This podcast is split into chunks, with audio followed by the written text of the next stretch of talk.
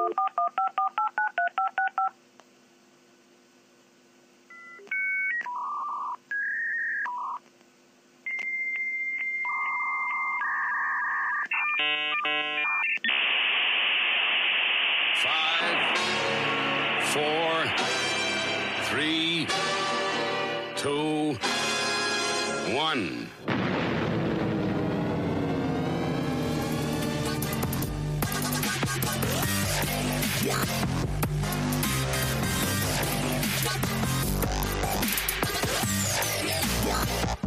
All right.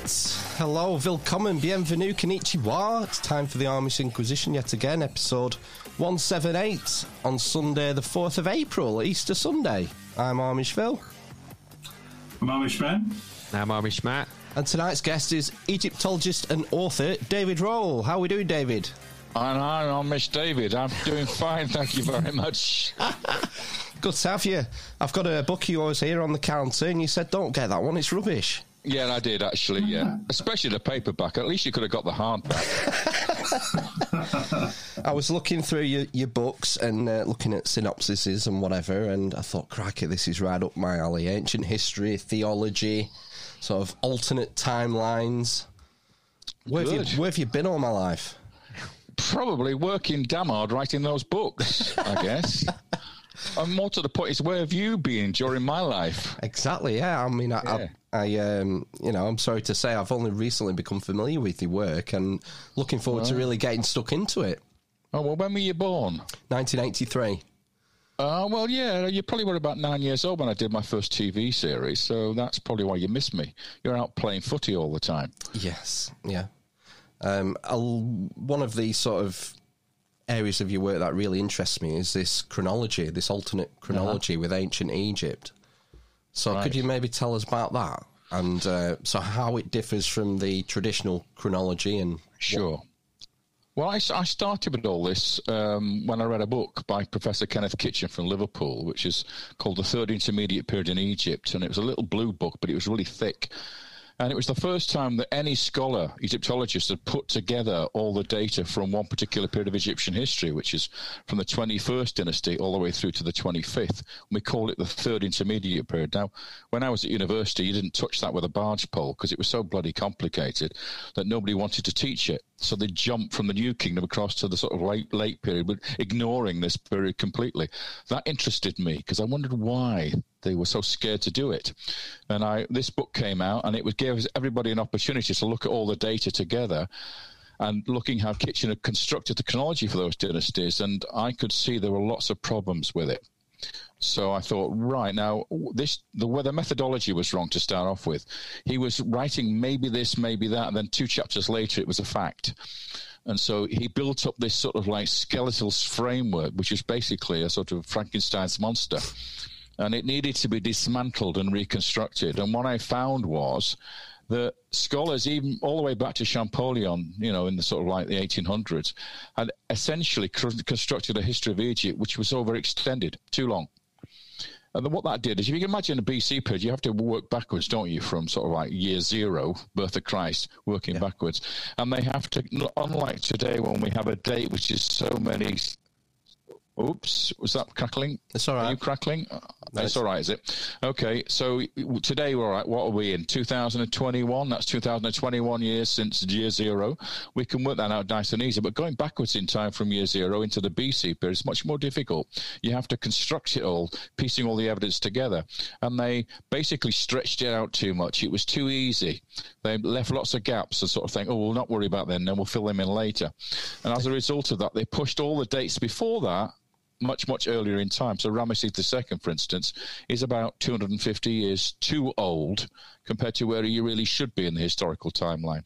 Does that make any sense? Yeah, so Ramesses II would be sort of towards the end of the Bronze Age, that sort of period, wouldn't it? Well, no, it, it doesn't change the archaeology or the time periods in the sense that the Bronze Age and the Iron Age don't change because they move with the Egyptians. Okay? Yeah. Because the Egyptians are the ones who date those those levels in the sites by artifacts that have Egyptian kings' names on them. That's- so if you shift the dates of Ramesses down by 250 years, you're moving the Bronze Age down as well, That's what I get. which is So, rather nice because what sorry, so just sorry. To, to, to be clear, so the ancient Egyptian stuff is used to calibrate this sort of timeline, and that's why when Exactly, you find and- inconsistencies in ancient history, this stretches out and has ramifications for different parts of the world, uh, the Mediterranean world, and periods.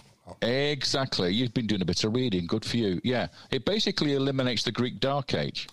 So post Trojan War, you know, we have this 300 year Dark Age in Egyptian, uh, in Greek history, which doesn't exist. It's a, a complete fake. The Greeks themselves never even heard of a Dark Age. It's just we've constructed one based on the fact that their dating is dated via the Egyptian evidence. So Agamemnon and the and the Mycenaeans, for instance, are dated by the Egyptian dates, not by their own Greek dates. The Greeks don't have a chronology that can really work independently of the Egyptian dates. Same goes for the Bible. Same goes for Roman history as well. So, for instance, Aeneas, who was the last great hero of the Trojan War, the surviving Trojan, he goes off, sails off to Carthage, and you know has an affair with Dido. But at that time, he's already 300 years old. So poor old Dido is, you know, falling in love with a 300 year old geezer.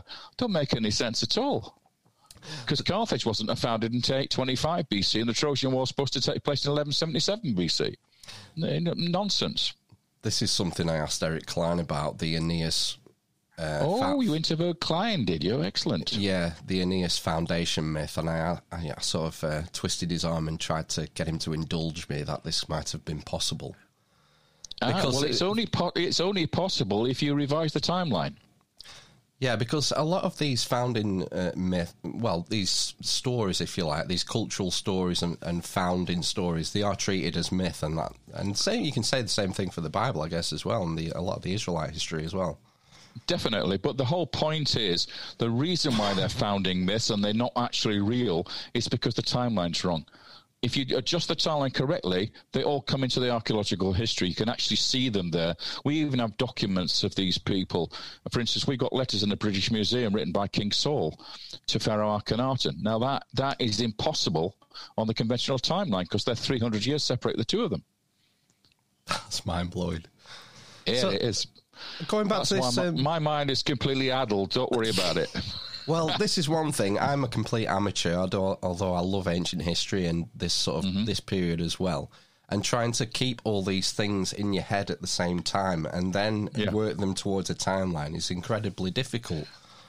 Oh, you want to try working with two chronologies, the conventional one and the new chronology. Then you get into my state, you know, I've got a brain divided in two here. I have to work with both of them.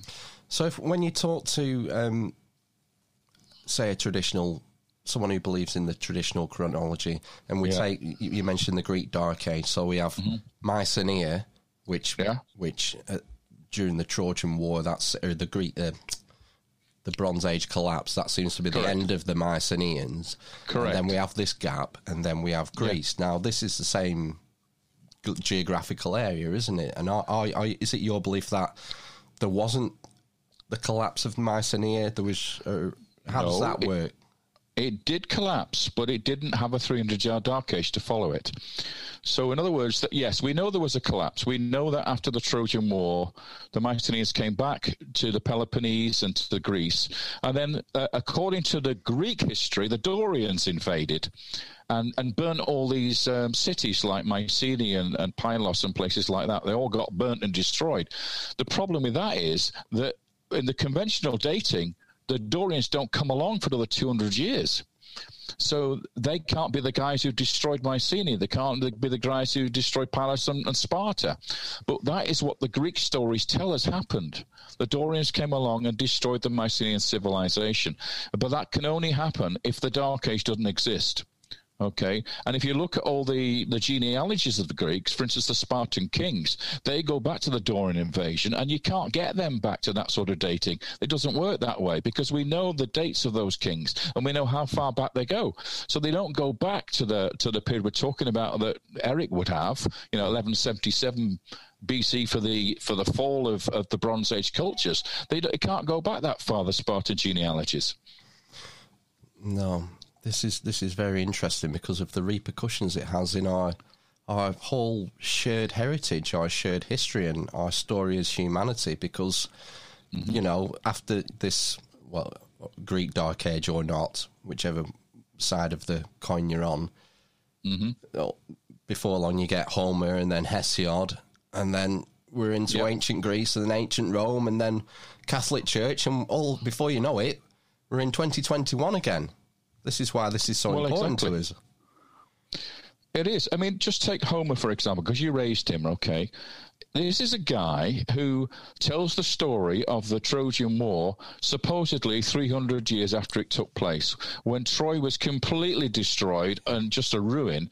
How could he know about the way that the Greeks dressed in their armor? How could he know all the details about the sloping walls of Troy that Patroclus tried to, to run up three times? He couldn't know any of that uh, if it was that far apart. But if he was only a generation after the Trojan War and he could talk to the people who participated in it, then he could get his facts for, for his um, Iliad.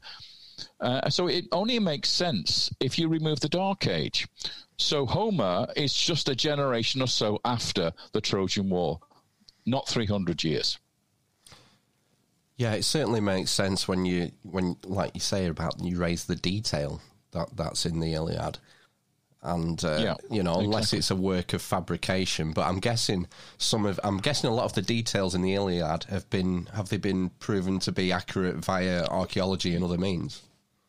Yeah, because the site is Hisarlik. Uh, in the Troad, in that northwest uh, of, of Turkey today, and and the sloping walls are there. They even found arrows penetrating into the cracks between the stones. So we know there was a great war. They found storage jars inside the city buried in the ground for people to store grain in. We know that the, the thing collapsed. We, we know civilization destroyed and was destroyed there. And then, according to the conventional dating, there was a 300 year dark age where nobody lived there, and the people who came back to live there used the same pottery as the people who left 300 years earlier. It don't make any sense at all. Right. So there is know, a, cultural um, what's the word? Um What lack of memory? What, what, no, like a, a continuity, a continuity of culture There's a- between. there's- yes, there's a continuity of culture. They don't lose the art of writing, which is one of the arguments with the, with the Dark Age. They don't suddenly reinvent writing again afterwards. There's there's a continuity there. There's only a very short period of collapse, maybe 40 years at the most, and that is where the people are grinding their way back into something we call the Archaic Greek period, before the Classical Greek period. Okay, so they don't forget the, how to write. They don't forget how to make pottery.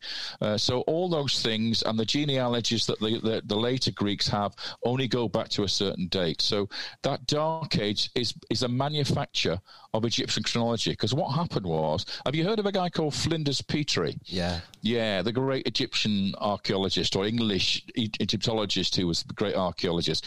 Well, he found Mycenaean pottery at Tel El Amarna, which is where Akhenaten was the king. And that Mycenaean pottery matched what the Pitt Schliemann found at Mycenae. Okay, so therefore, Mycenae's been dated by the dates that the Egyptologists give to Akhenaten. That's how we get the Bronze Age pushed back by 300 years. Right, we're just. It seems to be that we're just over reliant on the Egyptian chronology for, for Dead right. everything, Dead right. and everything is calibrated via that. That's really Well, it is, except now, of course, they have radiocarbon dating, which they use to bolster the Egyptian dates, but that's a whole other issue. Uh, the problem with radiocarbon dating. It's specifically calibrated radiocarbon dating that's the problem. But if you simply work back through Egyptian history and archaeology, you do not get Ramesses II at 1279 BC, which is where Kenneth Kitchen, for instance, would put him. It's much more likely to be around um, 979, around that time. So it's about a 300 year movement downwards of his dates. And everything that goes with it then is consequential for the Bible because the biblical dates are independent. They are not dated by Egyptian dates. Yes, so this is something a different tool we can use to calibrate. Uh, although you know, since I was a young lad, everyone told me that it was um, a total mythology and there was no historical basis in the Old Testament. I mean, for example, I remember asking Mister Cline, Professor Cline, rather, who was the uh, who was likely to have been the pharaoh in the, in the Exodus story. Right. And he would probably have said to you Ramesses II, but it never happened. right? Right? That's what they do. Now, let me tell you a little sort of a circular argument, which is really interesting, right? Now, in the Bible, the very first pharaoh to be given a name is a pharaoh called Shishak. Yeah, now Shishak is a king who, five years after Solomon's died, marches into Judah and plunders the temple of Jerusalem in, in year five of King Rehoboam, the son of Solomon. Okay, now what the Egyptologists do was they actually say, oh, this name Shishak sounds a bit like Shoshenk." So they they trundle off to Karnak and they look at this big inscription there by King Shoshenq, Shoshin the first. And what hap- is that still crackling? Are you hearing those cracklings or not, or is it just me? It's it's only for a second. It's nothing to worry about. All right, I'll keep going then. Yeah. Okay, so so what happens is then is they date Shishak Shoshenq. The, they've equated the two guys to 925 BC, which is the biblical date for the event of the sacking of the Temple of Solomon. So they use the Bible to date the founder of the 22nd dynasty, King Shoshenk the first, and then they tot up all the dates of the kings before that to reach a date for Ramesses II in 1279 BC. But then they say, okay, well, we've got we got the Pharaoh of the Exodus at 1279 BC, but there's no evidence for any Israelites in Egypt at that time, and there's no evidence for a Jericho at that time. So the whole thing is a myth, what you call a foundation myth. So they use the Bible to date these events of the Exodus and the conquest and Jericho, and then they use that date, uh, the Egyptian evidence, to dismiss the Bible on that point. So therefore, it's a totally circular argument. Yeah, it's. Uh, So Ramesses II was the Pharaoh of the Exodus, but it never happened. explain that. Explain that to me. That it never happened. Well, because the evidence is not there. The prime site you have to go to is Jericho in the Jordan Valley. Jericho was a, a, a ruin for 600 years. There was no no city there at all for 600 years. And Ramesses II is smack in the middle of that 600 year period where there was no Jericho. So if there was no Jericho for Joshua to destroy, then the Israelites never left Egypt in the first place. And Ramesses II is not the Pharaoh of the Exodus. Right. So this is the story of the. It wasn't it the marching the Ark of the Covenant round the walls of Jericho? round and and the walls collapsed they went up into the city they burnt the whole city and then joshua put a curse on it which lasted 600 years so in the middle of that 600 years you got ramesses ii and the exodus in the conventional scheme don't work Right. so I think it what was it? It was one of one of the Israeli archaeologists, archaeologists that said Joshua destroyed a city that wasn't even there. Right. And that's how it's i- imbued into the the conventional chronology at the moment now. But uh, if you take it a different way, you say, well, okay, let's go to Jericho, let's find out when it was destroyed, and then the 600 years of with nothing there, and that is at the end of the Middle Bronze Age. It's not the end of the Late Bronze Age. That's when that city was destroyed. Right. Middle Bronze Age. Yeah. And if it's at the end of the Middle Bronze Age, then the Exodus took place in the towards the end of the Middle Bronze Age, not the Late Bronze Age. And how does that tie in with the biblical chronology? Or does it not? perfectly? Well, it, that, the, the date that the Bible gives to the Exodus is 1446 BC. Okay, now if you take those 300 year dark age out that we talked about in Greece and Egyptian history, the third intermediate period gets collapsed down, is shorter. That means that 1446 BC is uh, right at the end of the 13th dynasty in Egypt. That's when the Hyksos invade and the whole thing goes pear shaped. Oh, now this is interesting because I've heard, well, uh, read different ideas about the Hyksos and that they Right. could have been a Semitic people. They were. They came from Canaan, no doubt about that. But what we're saying is that the Exodus took place. Egypt was crushed by it. The army was drowned in the Reed Sea. They had no defense. And, to, and, and this is in the reign of a King Dudimose or Tutimeus. Manetho mentions him. And then these foreigners come in in their chariots and they take over the place, and there's no Egyptian army to defend the country. And there's like 150 years of oppression of the Egyptians by these foreigners.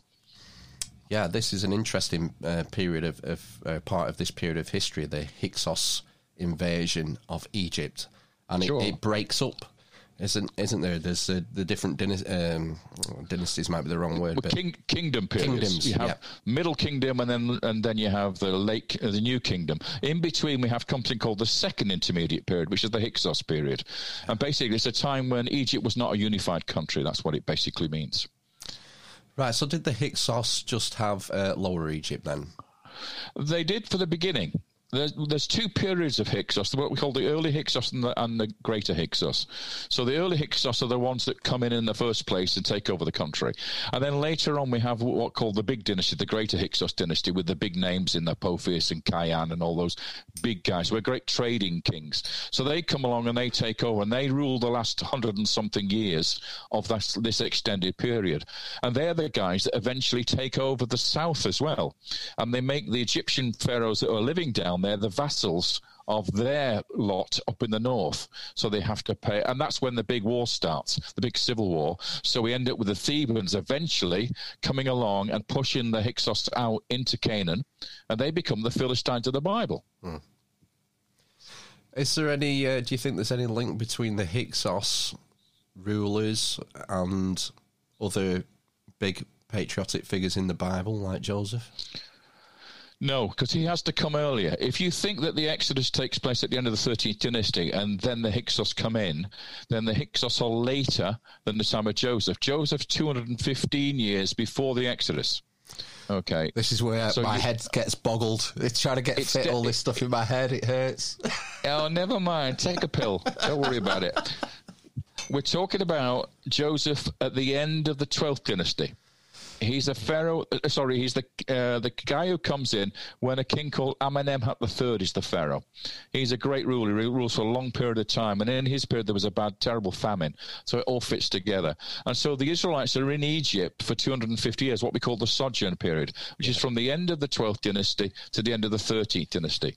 That's how it works. And then you have the the Hyksos period. They're wandering around in in the in the Israelites are wandering around in Sinai for 40 years. They then conquer the Promised Land. They take over. They destroy Jericho. They burn all the other cities, Hatzor and other places. And then that's the Judges period that takes all the way all the way through to the kings Saul, David, and Solomon. So that's another 480 years. That don't forget, the Bible says that in the third or fourth year of Solomon's reign, he sets the foundation stone for the Temple of Jerusalem. the Temple of Yahweh in Jerusalem. So, and it's 400 year, 480 years from the time of the Exodus. So you can work backwards from that date to get to 1446 BC for the Exodus. Yeah. Clear as mud. Maybe for you, for a pro. Uh, well, no, not really. To be it, honest with you, I'm getting a bit old for it. It bends my head. Trying. To I used to be really sharp when I was younger, but I'm not so sharp now. I'm afraid. You mentioned um, so- Solomon's Temple there. Um, yeah. If there was one ancient building that you could visit in its pomp, at its at its grandest, where do you where would you really like to visit? It wouldn't be the Temple of Solomon.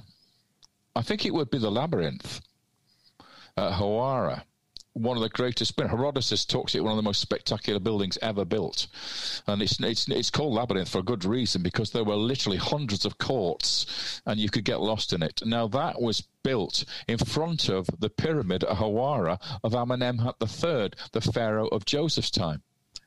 So probably Joseph was the architect who designed the labyrinth. I would like to go in that and wander around that. I'll probably never come out again, but but that would be a real building to go and watch. But there are many fantastic buildings uh, in the ancient world, as we know. Well, let's not get on to pyramids, please. Why not? Oh God, pyramid idiots and all that stuff. I don't want to get into that. Pyra- aliens pyram- building the building pyramids and stuff. Ancient aliens, yeah. There's a lot of wacky ideas about how oh. they were constructed. I mean, yeah. I think it's just the sheer scale, isn't it? That it's extremely people. impressive. But think about these people. What did they have? They didn't have TV. They didn't have the internet. they didn't spend the whole time messaging people on Facebook or whatever. What did they do? They moved stone about. Mm. That was what they did. They moved mud and stone. They made mud bricks.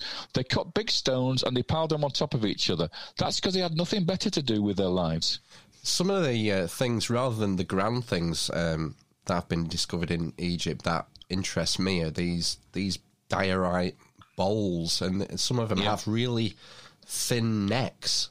Yeah, and fantastic. Then, and, and, it just boggles the mind. You think, how on earth, you know, with the technology that they had, the the craftsmanship, yeah, how on earth well, they, they, they made them? Why do you think the technology was necessary to do that? I mean, they had sand, they had drills, and they had water. And you can do amazing things with that if you've got enough time. You know, some of these fantastic statues you see of Egyptians, the, the, the amount of work goes into those is astonishing. Also, remember that there was no, you never get anything named by the artist in Egypt. You'll never have a signature on anything, a statue or a, a relief on a wall or a painting in a tomb. It's not signed by anybody. They didn't have artists; they had craftsmen. Mm. artisans, and each one did a different part of the process of making the art. So, for instance, a statue would not be made by a single individual. A wall painting would not be done by a single painter. There'd be different painters doing p- different parts of it. You know, drawing out the framework for the the shapes of the figures. Another guy drawing it all, uh, correcting it all from red to black. Somebody else filling it in, cutting back the the relief, painting the final final painting on it. All those are different guys doing that. So it's a t- it's technology, but it's technology in terms of skill rather yeah. than what we have today. Yeah, a lot of the conjecture, I mean, mainly to do with the pyramids as well, is that they were built by slaves, and it, I think you you be you're more right saying that it's craftsmen, it's people who are skilled, who are pres- presumably well paid because they're so good at their jobs no, don't forget the economy is not based on coinage at this stage. Okay, so when yeah. you say paid, what it basically means is they're given certain things. But they had something called the corvée system. Basically, the king demanded that the people in the villages, the men would, young men, would come to work on the pyramid for a three-month period, usually during the inundation or what it might be when they can't farm. But in the time of Khufu, for instance, this maniac who built the Great Pyramid. I mean, he actually said, no, no, no, no. I did this monstrous pyramid building. You ain't going back to your villages after you've done your three month shift. You're sticking it out here, mate.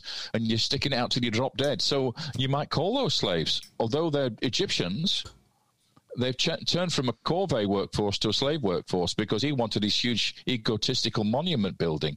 And he ruined the economy. Him and his son Chephren or Khafre ruined the economy, which is why Mykerinos, the third king or Menkaure, built a much smaller pyramid. They couldn't afford to do it after that. And after that, of course, they were rubble filled pyramids with an outer casing of limestone. They couldn't do the job anymore because the, con- the, the actual economy of the country had been shattered by these egomaniacs. And um, is, would you say is it accurate to describe them as tombs? Is that are you of the mind tombs. that that's yeah. why they were that Pharaoh Khufu wanted it as his final resting place? Yeah, of course the tombs. What else could they be? Don't tell me the grain. Power, uh, yeah, power plants. no, no, absolutely not. They're just egotistical monuments, and they just happen to be, to be buried in them. But of course, they were ransacked. These pyramids are ransacked by the Hyksos later the Hyksos, when they took over the country, they used these as mining operations. They took their time to break in and steal all the stuff inside. Yeah, because I presume, like Tutankhamun, when he was buried, he would have been buried with all sorts of incredible grave goods and things to help him in well, the afterlife. Was. Yeah. Yeah, um, I mean, Tutankhamun is the one that we do have preserved of what was put in these in, in these tombs. Fortunately, because of the fact he was a nobody, Nobody everybody forgot about him. You know, the big tombs were the grandiose tombs like Ramesses II is a shattered ruin. We have nothing from inside that tomb at all. But you could just imagine the wealth of it. You know, it's all gone. Yeah.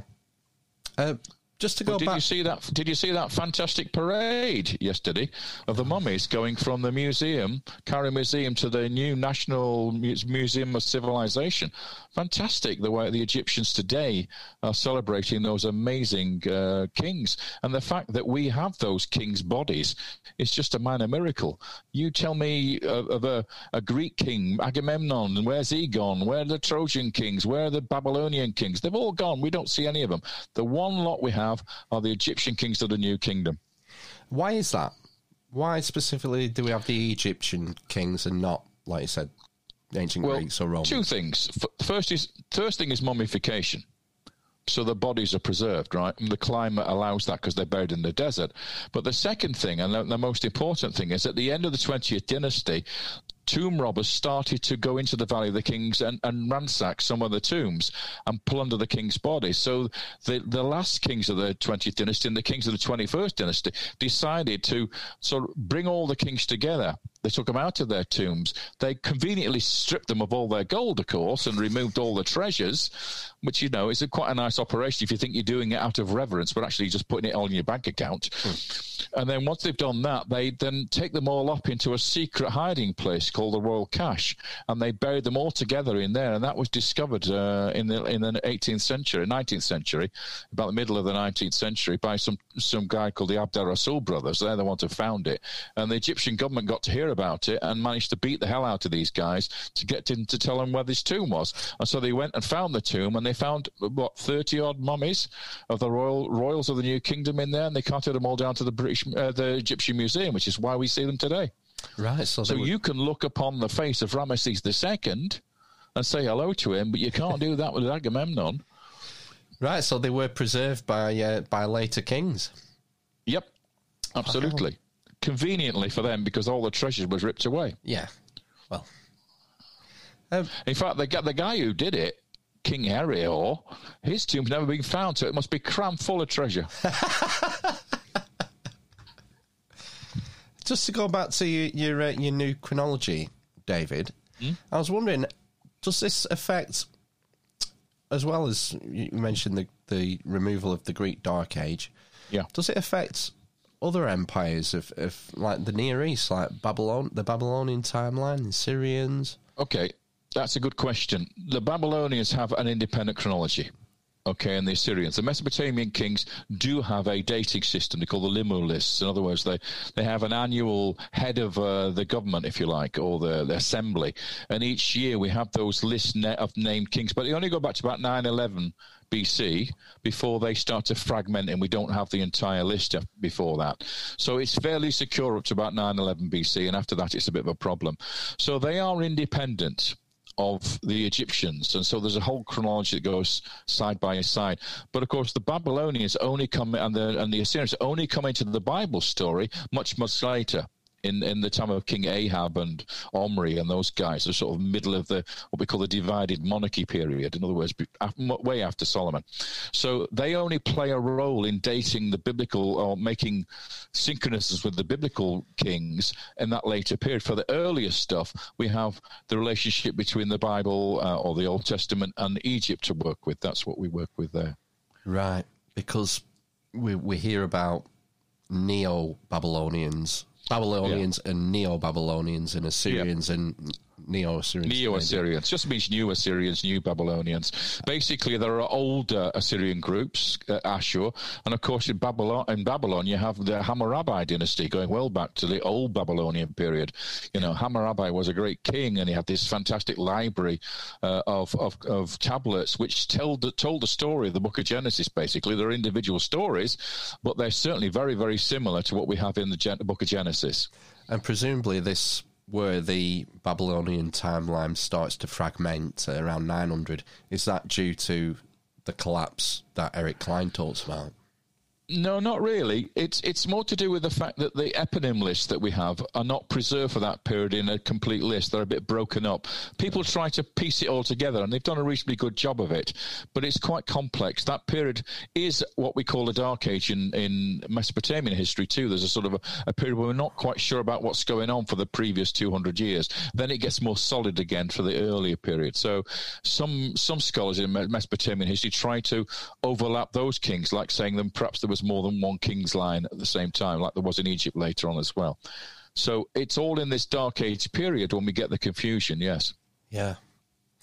Yeah, because I mean, yeah, we Eric Cline talks about this sort of G seven he calls it of the Mediterranean world, where all these sort of successful civilizations are, are very well connected via trade and intermarrying and politically they're connected yeah. and uh, it's like a domino effect, and they sort of it fall is. down. It, it, that's what we call the golden age. Yeah, the, go- the late Bronze Age is the golden age with all the kings trading with each other. They call each other brother, all the rest of it. It's a fantastic thing.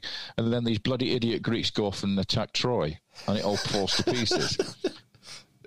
Uh, so, I mean, yeah, I mean, look, yes, there was a climate issue Eric's absolutely right about that. What Eric's done, and it's a genius book, 1177, he's brought all these elements together the climate, the earthquakes, the sea people's invasions, the, the Trojan War, and he's brought them all together and created a fantastic story, which I'm sure is true.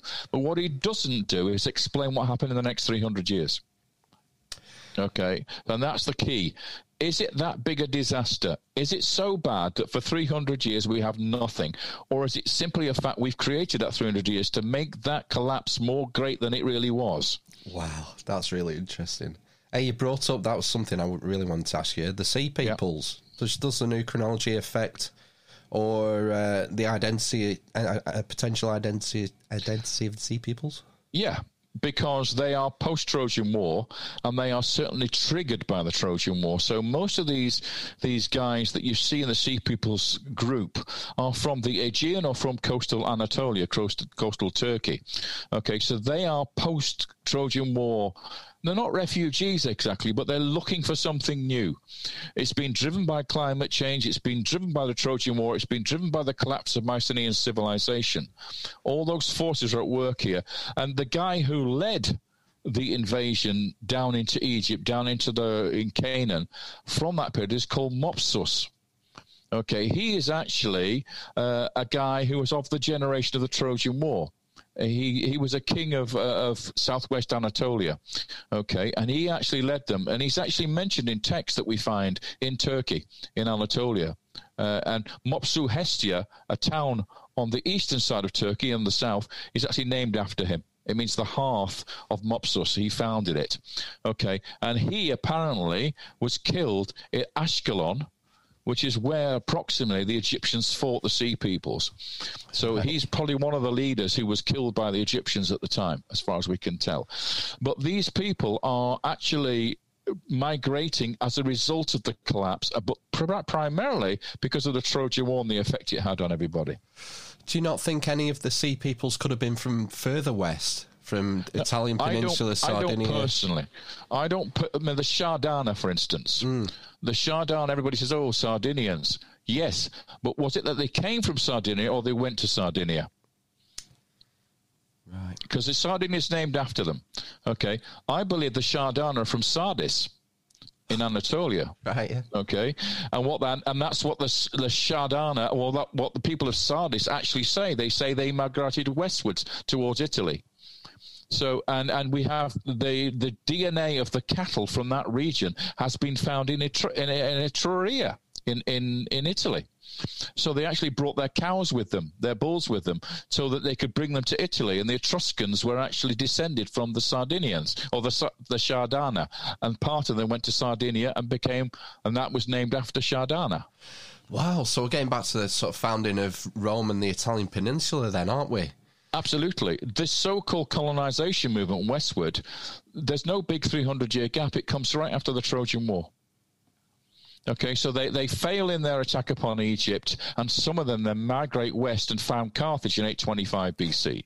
Okay, and that's Dido coming across from from Tyre. Sidon and Tyre across yeah. there. And of course, don't forget the Caesars themselves claim to have come from Troy. They're descended from the Trojans. Aeneas, okay, yeah. so Julius is Ilus, and Ilos was the Wilios, which is which is the name for Troy, Ilios, or the Iliad.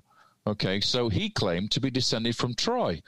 So those first five, so-called five great Caesars, were actually claiming on their coinage to be descendants of the Trojans. It definitely definitely makes sense. You talk about people migrating from Sardis to what was known as Etruria if you've just got sort of nomadic herdsmen living in northern Italy, for example, and then you have a foot, you know, refugees or people escaping a more advanced civilization moving westwards, landing in what is what was known as Etruria, that they would be advantaged. They would have an advantage to take over. They would probably have better farming methods, whatnot, and because they were the dominant power before before Rome, weren't they? The Etrurians. Etruscans. Exactly. And you also have Aeneas coming to Carthage and then coming up to Italy and founding a city called Lavinia. and Lavinia is the foundation of the so-called Roman kings.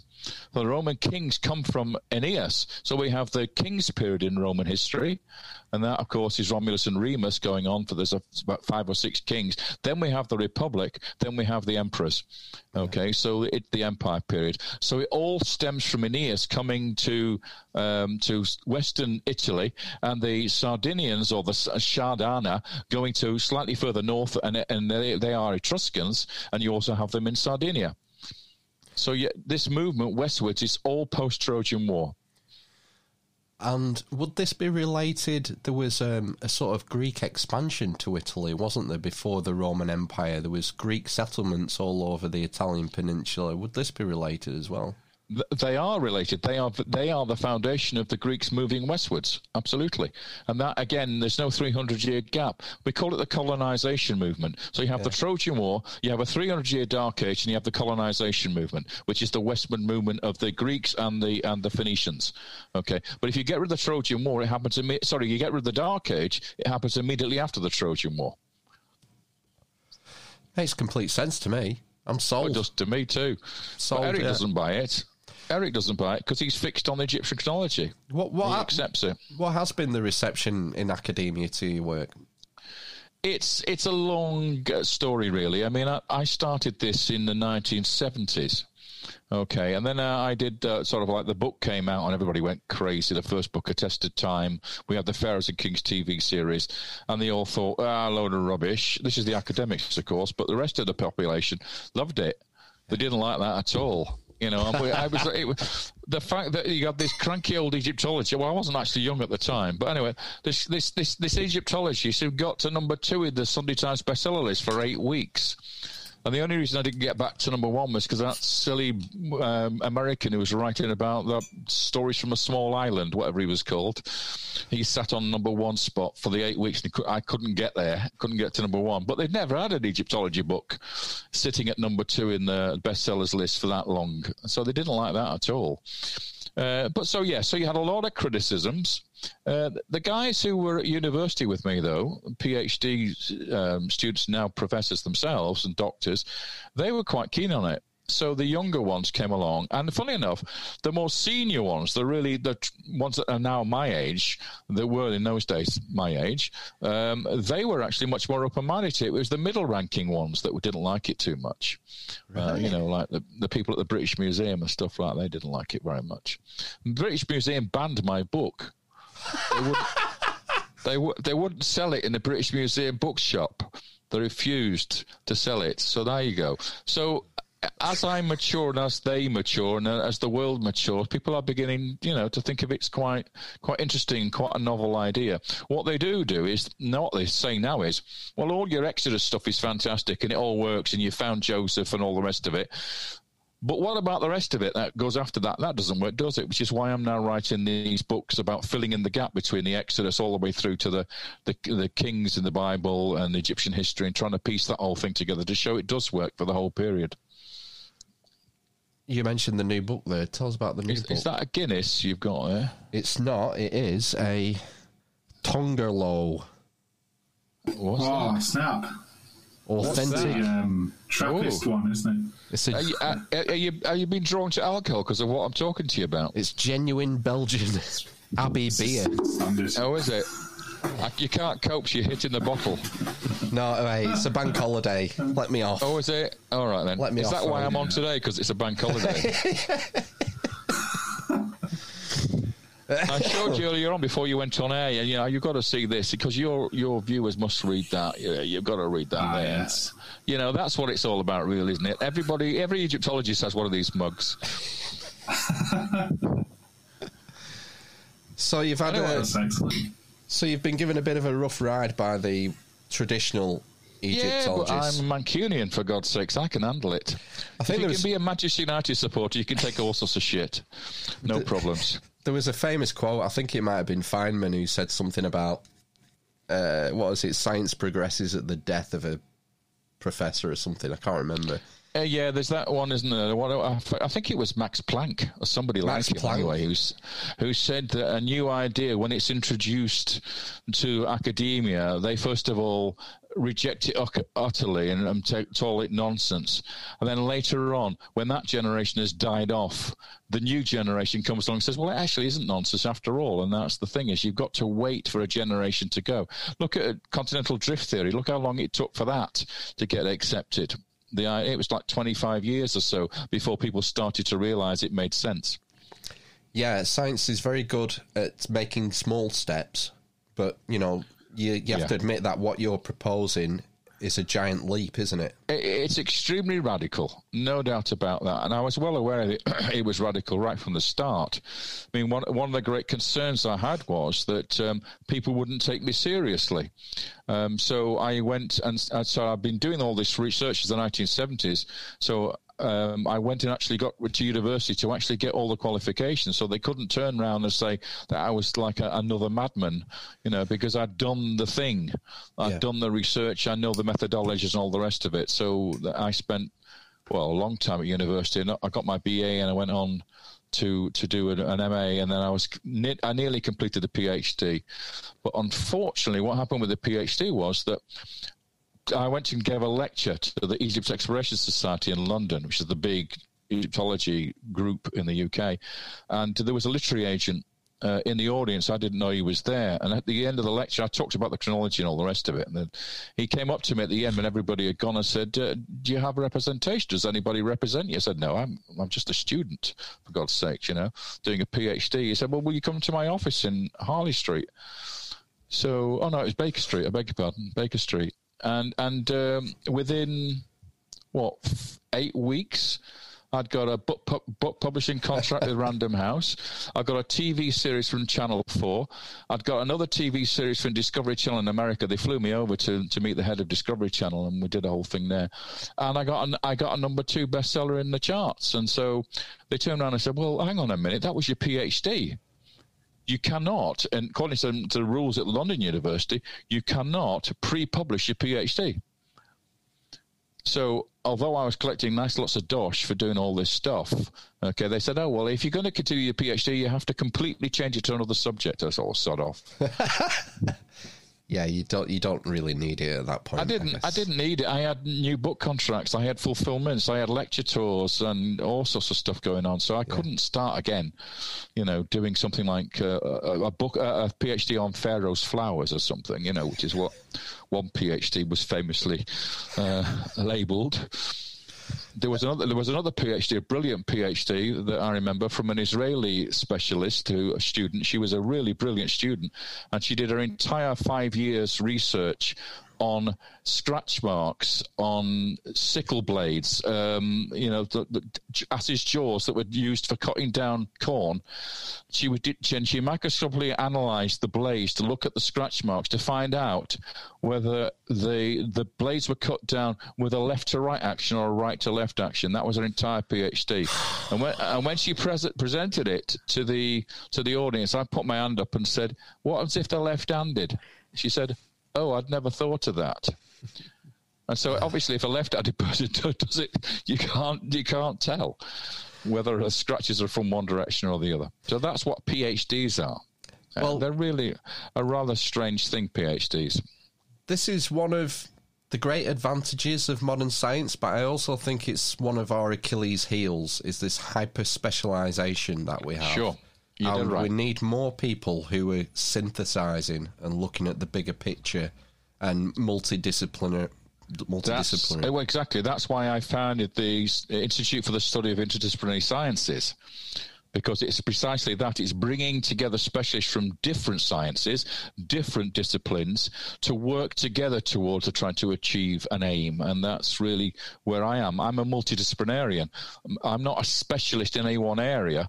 So I, you know, I know a little bit about Greek history, archaeology, Anatolian archaeology, Mesopotamian archaeology, Levantine archaeology. I did a lot of this at university. And of course, Old Testament um, scholarship Egyptology, Egyptian archaeology, all those things are all. And I actually did uh, also a bit of Roman as well. So I have a mixture of stuff, and I, have got a broad uh, understanding of the whole thing. You need to do that to integrate it all. Yeah, because it's all connected. It is all connected, but a lot of disciplines are not connected. This is the problem. Yeah. They don't talk to each other a lot of the time, although it's changing now. It didn't used to be like it is now. It used to be much more difficult to talk to a Mesopotamian scholar or to talk to a, a Greek um, Mycenaean scholar or a Minoan scholar, for instance. Uh, you know, I remember Professor Coldstream. I used to go to his um, fantastic seminars on Mycenaean and Minoan archaeology, and they were wonderful because he was integrating the Mycenaean cultures with the Minoan cultures and seeing how they all integrated and worked together. And he was a great scholar, and still is, of course. Um, one of the things I wanted to ask you about, yeah. which I've asked previous experts in the ancient world, and it's one of these things that nags at me, is this question of longevity in the ancient oh. world. Because a lot of people, I guess, like me, we grew up with this idea in our head that in the ancient world, everyone got to 35 and then dropped dead. And it seems to me that you know, I, I was re um, if you take Ramses II or Sophocles, you can find mm-hmm. various examples of people living to the age of ninety. Yep. What's what's your view? What's your view on longevity? Well, well, yeah. Well, the trouble is, you then get into the thing like, you know, what about the patriarchal ages? You know, so all right, Joseph, 110 years. I can just about buy that, especially you have Egyptian texts saying the perfect age is 110 years. So we actually have ancient documents saying that. So that was what people aimed for, not what they achieved, what they aimed for. And then you've got others in the Bible, you know, uh, people, Methuselah. the early patriarchs in Genesis, just, you know, 900 years. Methuselah, you know, what does that mean for God's sakes? So it's a problem. However, you're right in the first thing you said, which is when you analyze the cemeteries uh, in Egypt, the Roman ones and even the earlier ones at Avaris in the Middle Bronze Age, right? The typical age that people reached, adults' age, was around 32 for men and 35 for women. Right. That was the average, okay, and that's eliminating all the infant burials that took place earlier. So if you manage to get to 10, then you're classified as an adult. And if you look at those, they're talking about a typical average age of about 35 years maximum. But we do have others, people that uh, obviously lived longer than that. Well, you can't compare Ramesses II with his diet to some farmer down the road because Ramesses II was looked after. Look at our queen now. Look at her age. Look at you know the uh, her husband. Look at their ages now. They're not typical. Although we are getting some people living to that age, but it's all to do with diet and how you looked after and what you have to do in life. How, how hard your life was. These guys who are living in Avaris in the Middle Bronze Age, they had a terrible life you could tell from their bones they've been analysed. You know, they have Harris lines in them. They're they're partially starving. They're hungry. They're overworked. They are probably slaves. Mm. Okay, and they're probably Hebrew slaves. So, you know, because this is the time we've got the sojourn and the slavery period. So, yes, they will have short lifespans. I can't tell you why the Bible says, and some of the Sumerian kings lists say that the people lived for hundreds of years. I can't tell you why that is. I've no idea. No, no, it, it, was more the general average farmer I'm, I'm, thinking of, and what you say makes sense. That it's it's the general hardship of the conditions that they're living in. If I went back to that period and lived in a family at that time, then just yeah. the, the daily grind of life and the yeah. lack of provision would see me off in my mid thirties more. You know, absolutely. But if you're a noble and you have a different diet and you're not working in the fields, you'll live a lot longer. Yeah. But it's very interesting, you see, because then you have to think about family planning. Because if your life expectancy is 35, when are you going to start thinking about children? Mm-hmm. At the age of 12, 13, 14? Yeah, who's going to raise? Who's going to raise 30. them? You're not going to hang around till you're 30, are you, to have children? So, you know, you've got to think about that element of it as well. So when you're thinking about how long a generation is, and don't forget, define a generation. It's, it's from your birth to the birth of your eldest surviving son.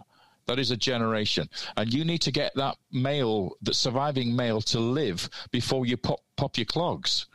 All right. So you're starting to have children at the age of 13, 14. You may get, uh, after your ter- second or third attempt, you may get a, a, surviving male heir. Okay. But then, you know, you're probably 19 at that point. You've got to raise that kid before you die.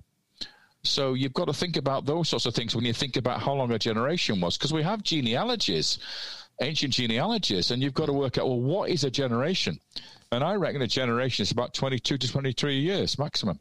It's not thirty or forty like the Greeks would say. Um, so you know, so you've got a, a, generation that long, and if you then add them all up together, you get a chronology, or at least you get a, a general chronology of the time period using these genealogies. I suppose part of the problem is is that we have more written evidence, evidence for nobles and kings and such like in, in how they lived and what maybe their yep. general standard of living is. Do we have much written evidence? You know, I'm, I'm guessing most of these farmers in the ancient world weren't, weren't even literate. No, they weren't. So when you look at Egyptian temples, what do you have on the outside walls of the temple where the common folk could go? You have the front page of the Sun newspaper. Okay, so you have big paintings of the Pharaoh and his chariots smiting the enemies and loads of text, but they can't read the bloody text. They just look at the big pictures. Yeah. That's what their job is. They weren't inside. They weren't allowed inside the temples.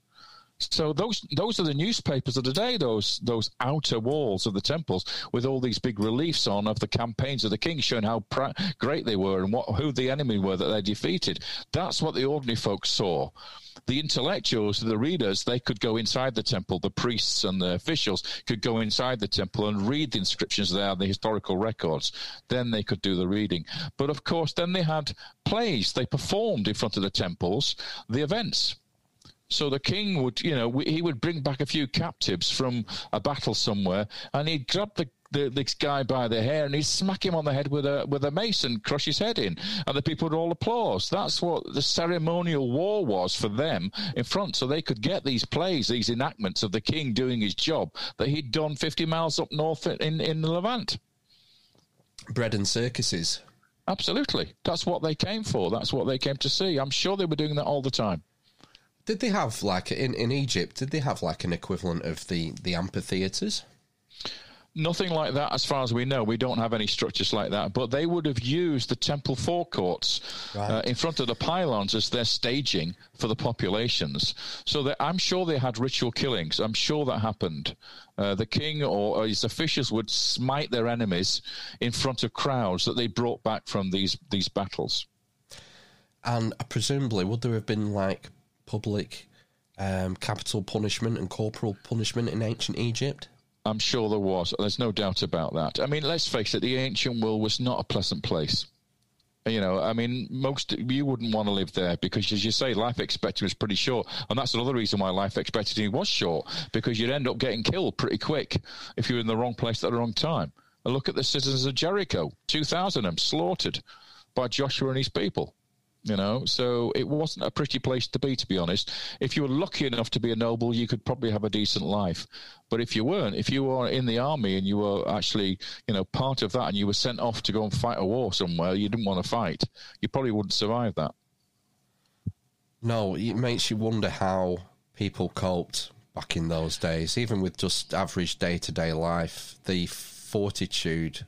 I mean, I guess it's just a, a, a basic survival instinct, is it, do you think? Well, it's that, and it's this word life expectancy. It's what you expect. We don't expect to die at 35. We expect to die at 75, 80. Yeah. So it's what you expect. If you know your life is only going to be 35 years, you live it to the, the best you possibly can. You don't expect it to be much greater than that, unless you're a noble. Did, did they have time for, for recreation? In ancient Egypt? What what would they do? They sex and drugs and drinking. what drugs? Uh, well, I don't. Asking know. for a friend. no, we, we, don't know. They had beer. Don't forget. Um, but yeah, I mean, they get pissed as newts. I mean, they were really. They used to know how to celebrate. There was a festival called the Festival of Drunkenness which is dedicated to the goddess Hathor, the mother goddess, the cow goddess, the golden cow, basically, or the golden calf she was actually. Mm. Uh, and and they would just uh, have debauchery for 24 hours. They'd just go bonkers with it. You know, they'd have sex with everybody else. They'd, they'd all play instruments and sing and get pissed and all the thing.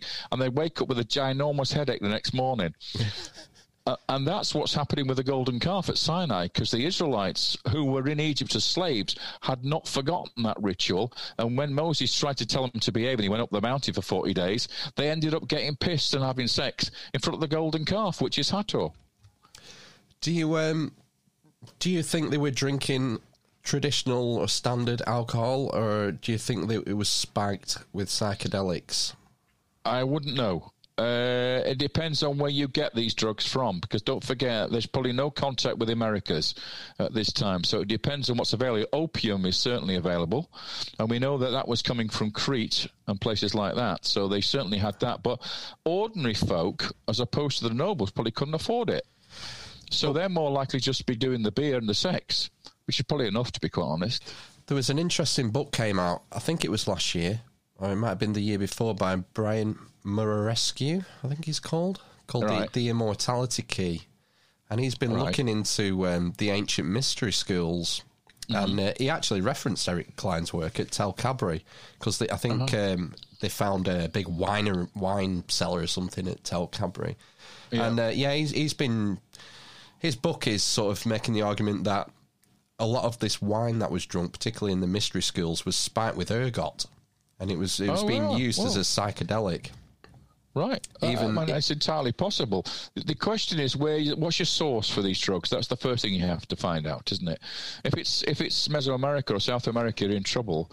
Uh, unless you actually believe that there, there, was contact across the Atlantic, and we don't really have any evidence to that till the Phoenicians. We we do have a Phoenician shipwreck off the coast of Brazil. Really? Carthaginian, yes, with Carthaginian amphorae stack of, stacked inside the boat. Um, so we know the Phoenicians were actually crossing the Atlantic. God, don't forget they went all the way around Africa in the time of Necho, King Necho of Egypt. They went, they, they navigated the entire coastline of Africa, came back through the Mediterranean again. They left Egypt and went all the way around. So uh, yeah, we know that they were there, and we have, and we say we have this shipwreck off of the coast of Brazil. We have Roman um, terracottas in Mexico. So we do have contact across the Atlantic, but whether it can go back as early as the Middle Bronze Age or the Late Bronze Age, I'm not sure. What uh, what year was the Phoenician shipwreck in Brazil from, roughly? Oh, it's Carthaginian, so we're talking probably oh. about seventh century, something like that. Seven, maybe sixth century. Wow. Yeah, it's it's sort of again you're grown up with this. You know, you're taught in school that Christopher Columbus discovered oh, America. You know, the Irish were there long before that. and the Vikings. And the Vikings, of course, yeah. Yeah. Absolutely. So no, no, no, no. Don't forget, you've got currents that take you. You can literally go from uh, the coast of Africa or the Straits of Gibraltar, and it could take you on a southern route and all the way across to to the um, to the Gulf of Mexico. No problems. You just follow the current. Yeah, you just need the and you, and you return on the Gulf the Gulf Stream coming back the other way. So I don't have a problem with that. But whether you could take it back as far as the Bronze Ages, I'm not quite sure about that. Yeah. So it would depend on what your source is for the for the materials for your drugs. well, um, tell us about your new book before we go, because we've gone over an hour already, David. You've got All a new right, book yeah, coming well, out soon, haven't you? Yeah, the new book. I've just finished it. Uh, I just finished the proofreading, which took forever. It's basically a continuation of my last book. So the last book was called Exodus Myth or History, and that did the sort of Exodus all the way through to the conquest, basically. So that was a big book that was published in the States, very popular. Uh, and this is the continuation now. Although I do a refresher on what happened in the in the time of the Sojourn and Exodus and conquest with new material that's come up in the last two or three years, it then continues on through the Judges period all the way through to the time of Saul. That's the first volume in this two volume volume book, uh, and it gives you all the archaeology and the connections between the archaeology and the Old Testament Egyptian history to link them all together. Then the set, volume two, which is going to be, I've nearly finished it. That's going to be coming out a little bit later. Uh, that one goes from the time of King David all the way through to the sack of the temple by the Babylonians uh, in Jerusalem. So it will take the whole of he, Israelite history and looking at the archaeology in this new chronology, this new timeline that we've created, looking at where the synchronisms are, which kings were which, who was the pharaoh whose daughter married King Solomon, for instance, is a question that's addressed it, that type of thing. And looking at the archaeology. Now, they're all color books, so they're hardbacks, they're 416 pages in size, they're on art paper, they've got like 350 colored pictures in there, diagrams diagrams, charts, maps, the works, uh, lots of great photos. And so it's a book where you can see the evidence for yourself. I don't believe in writing a book without showing the evidence to the people who are reading the book. So those two books will be out probably in the next within the next 12 months. Um, and the only trouble is they're probably going to be published in America. Right. Which is a bit difficult then for the Brits to get hold of copies.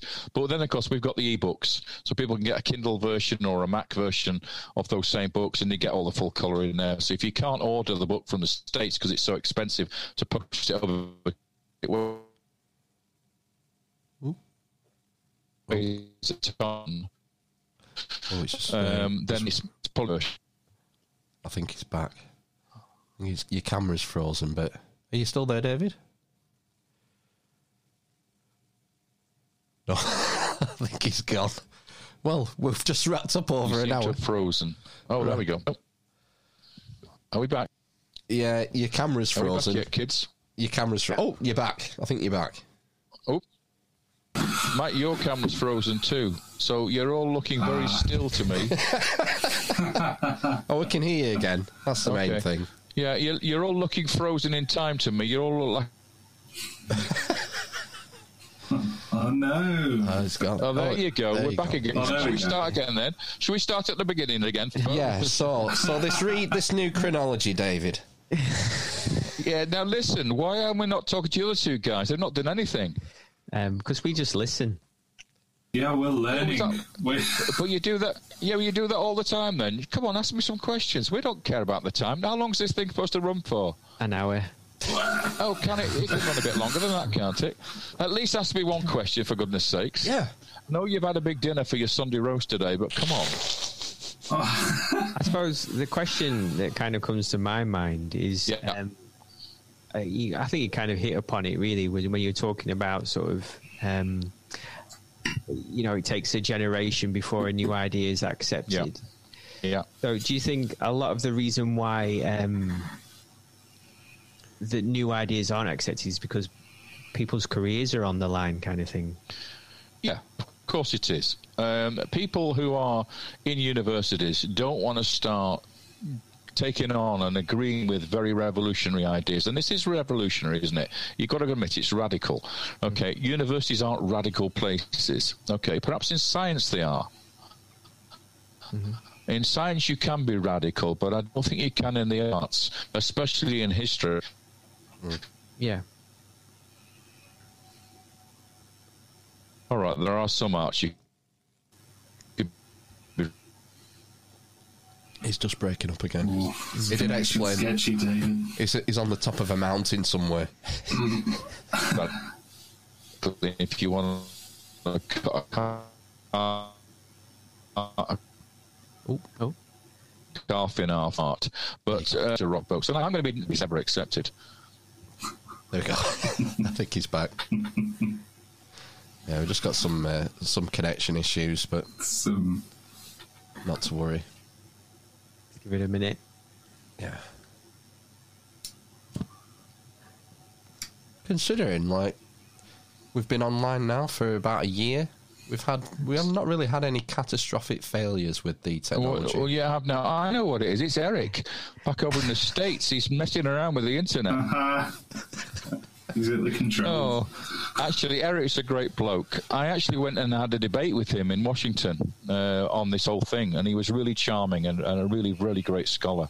So we had great fun debating in front of a huge audience. But the only trouble is he got two mates along with him, so it was three against one. That's not very sporting. No, it wasn't exactly. He had one Hebrew scholar, Hebrew textual scholar. He had one Egypt, Egyptologist, and of course he's a classical historian as well. So I was up against it, but I, I reckon I did quite well anyway. So um, they couldn't. The only thing they could come up with is radiocarbon dating. There wasn't anything else that they could actually uh, challenge me on. But anyway, it was great fun, and he's a lovely bloke. Yeah, definitely.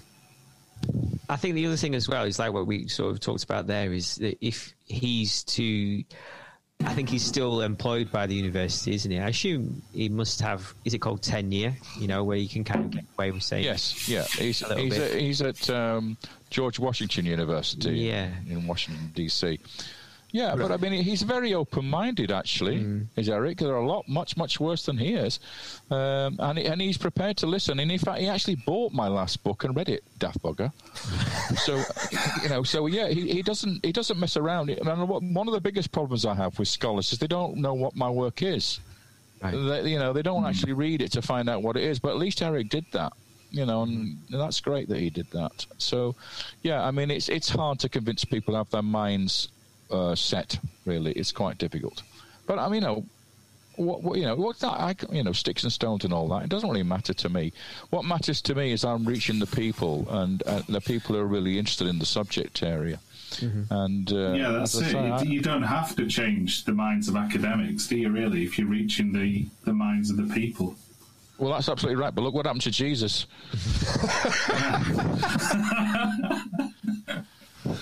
I mean, we are at the right time of year for that, aren't we? Good Friday through to Easter Sunday. But you know, you, you, can you can rile the authorities.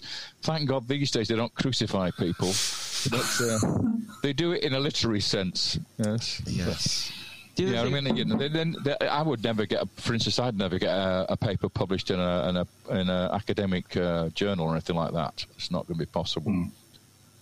But you know, that's the name of the game. You just have to play the game. I suppose then, you know, when you mentioned right towards the beginning as well, that there's evidence in the British Museum between sort of correspondence between two kings that would kind of be unexplainable without um, Sol and someone else yeah. on the Egyptians. Yeah. So it, what's what's yeah. the explanation? What's their explanation saying that that's okay? Well, what, uh, the really famous sort of doyen of Israeli archaeology is called Israel Finkelstein, Tel Aviv University. He's the great, you know, the great archaeologist of Israel, and he and and what I've done is I've made the time of the, the Amarna period of Akhenaten the same time as King Saul. So that's because of the new chronology revision, right? But in the conventional dating, they're 300 years apart. So Israel Finkelstein writes this great article which basically says that Saul is the last Labaya. And Labaya is the name of the king who is actually Saul in the Amarna letters. So he's actually saying they're exactly the same, Labaya and, and Saul, but they're separated by 300 years, so they can't be the same person. Well, I've said, well, if you take the letters of Labaya and you learn what he's having to say, it matches exactly the story of, of Saul and he's fighting against the Philistines. The details are so amazing that they both die in the same place in this in a battle. They both have sons who who are uh, consorting with the Habiru, the Hebrews, and that's David and Jonathan. Jonathan is Saul's eldest son and crown prince, and he ends up uh, going and working with David, the rebel, the Hebrew rebel. So the stories fit beautifully, and and the texts are identical, and the territories that they rule over are identical. But of course, Finkelstein cannot make them the same person mm. because he he believes they're 300 years separated between them. So they kind of just saying that it's a coincidence then that yeah, they're basically saying what a remarkable coincidence is what they're You yeah. know, so so it is remarkable, but it's actually the same buggers. You know? so you've got, I mean, Labaya. All right, doesn't sound much like Saul, does it? But this name Saul, for instance, is actually is actually a traditional name for him. It's not the name he was born with, because it means asked for because uh, he was the king asked for by the people. You know, they went to Samuel and said, "We want a king like all the other nations." So he was asked for. So that's a traditional name. That's not the name he was born with. The name he was born with is Labaya, which means the Lion of Yah, and Yah is the short form of Yahweh. Wow. So and and Solomon, Solomon's name means peace. That wasn't the name he was born with. He was called Jedediah. Okay, but it was mm-hmm. given to him later. So these kings, David might have actually had a name that was his name, or his name was probably Dadua or something like that, or Dude. And that that means the beloved, the beloved of Yah or whatever it might be. So he might have actually got a name that stuck. But the other two, their names, their original names, are actually not the names that we get in the Old Testament today. But the events in their reigns are the same. Fascinating. Oh, yeah, isn't it? Yeah. You look, you all look exhausted. Now you probably run out of beer for starters. Yeah, I'm ready for a refill. Well, David. I'm drinking rum tonight. So, have you finished with me, or do you want some more? I was well. I think we should let you go. We've we've done an hour and fifteen minutes. We don't want to take yeah. up too much of your time time, David. Yeah, I, I, must admit, I feel a bit lethargic today. And normally, I'm much brighter than this. I'm sorry, Lowe's. I've been a bit slow. You're saying you've to... come back, oh, no. David. Yeah, he's come back. Yeah, you'll have to come yeah, back. Well, yeah, yeah. It, it, invite me back anytime you like. You can talk about whatever you like. If you want to talk about early Christianity or the Holy Grail or anything like that. Uh, yeah. Know, or, the music industry. yeah. If you want to know all the secrets about the music industry, the dirt and all the rest of yeah, it, you know, just bring yes. me back and I'll talk about it. Okay. Absolutely. Yeah, it's been great. Thanks for your time, David. Uh, well, it's all right. It's my, my pleasure. It's, it's, nice to have some Northerners to talk to for a change. Where's, where's, the, where's the best place for people to follow you and follow your work? Oh, I don't want to have silly websites and stuff like that. So you can just join me on Facebook if you want to keep up with what the news is. I've got the most fantastic cruise coming up now, cruise from Cairo all the way down to Luxor, looking at all the stuff that people nom- normally don't get to see. And that's that's wonderful. That's going out next year um, which is good fun. And I also do a lot of cruises, you know, big ship cruises. So I do lectures on them. So if you've got loads of money and, you, and you don't mind going on, on the sea or on the Nile, then you can join me on those and you can have some proper lectures, not this nonsense, but real lectures with loads of visuals. I mean, I ain't even shown you any visuals. You've just we've just been chatting. Oh. Yeah. So, and by the way, you need to you need to change that wallpaper. It really is very very weird on the screen there. It's all. Well, I'll be back in the studio soon, so. Yeah, I'd, I'd get a paintbrush out and paint it a nice blue or something if I were you. Don't tell my wife that. Oh dear, she'll, have, she'll probably slap me if I ever meet her. Yeah, you're you're in the doghouse big time, David. Yeah. Yeah, all right. right. Anyway, so yes, guys, it's been great fun. You've been a, a, laugh, so that's that's interesting. Uh, it's nice to have a laugh occasionally, isn't it? No, it's we're all locked down. Yeah. It's yeah, been it's been great to meet you, David. Yeah, my pleasure. And uh, just stay on the line for us while we play ourselves out. And um, sure. we'll put the links in the description if uh, you know for some of your books, people want to follow your work. And, uh, and look forward to that, have you? I'll find it. Don't worry about that. All right. Okay. and uh, right. we'll look forward to the new book coming out soon as well. Yeah, and uh, best, best in, of luck in with a few that. months. All right, there's plenty of second-hand books on Amazon. Don't yeah. worry. Once people are ready, they don't want to read them again. Okay. All right. Thanks for your time. We'll be back Take in a care. flash. Don't touch All that right. dial. Bye. Take care. Ta.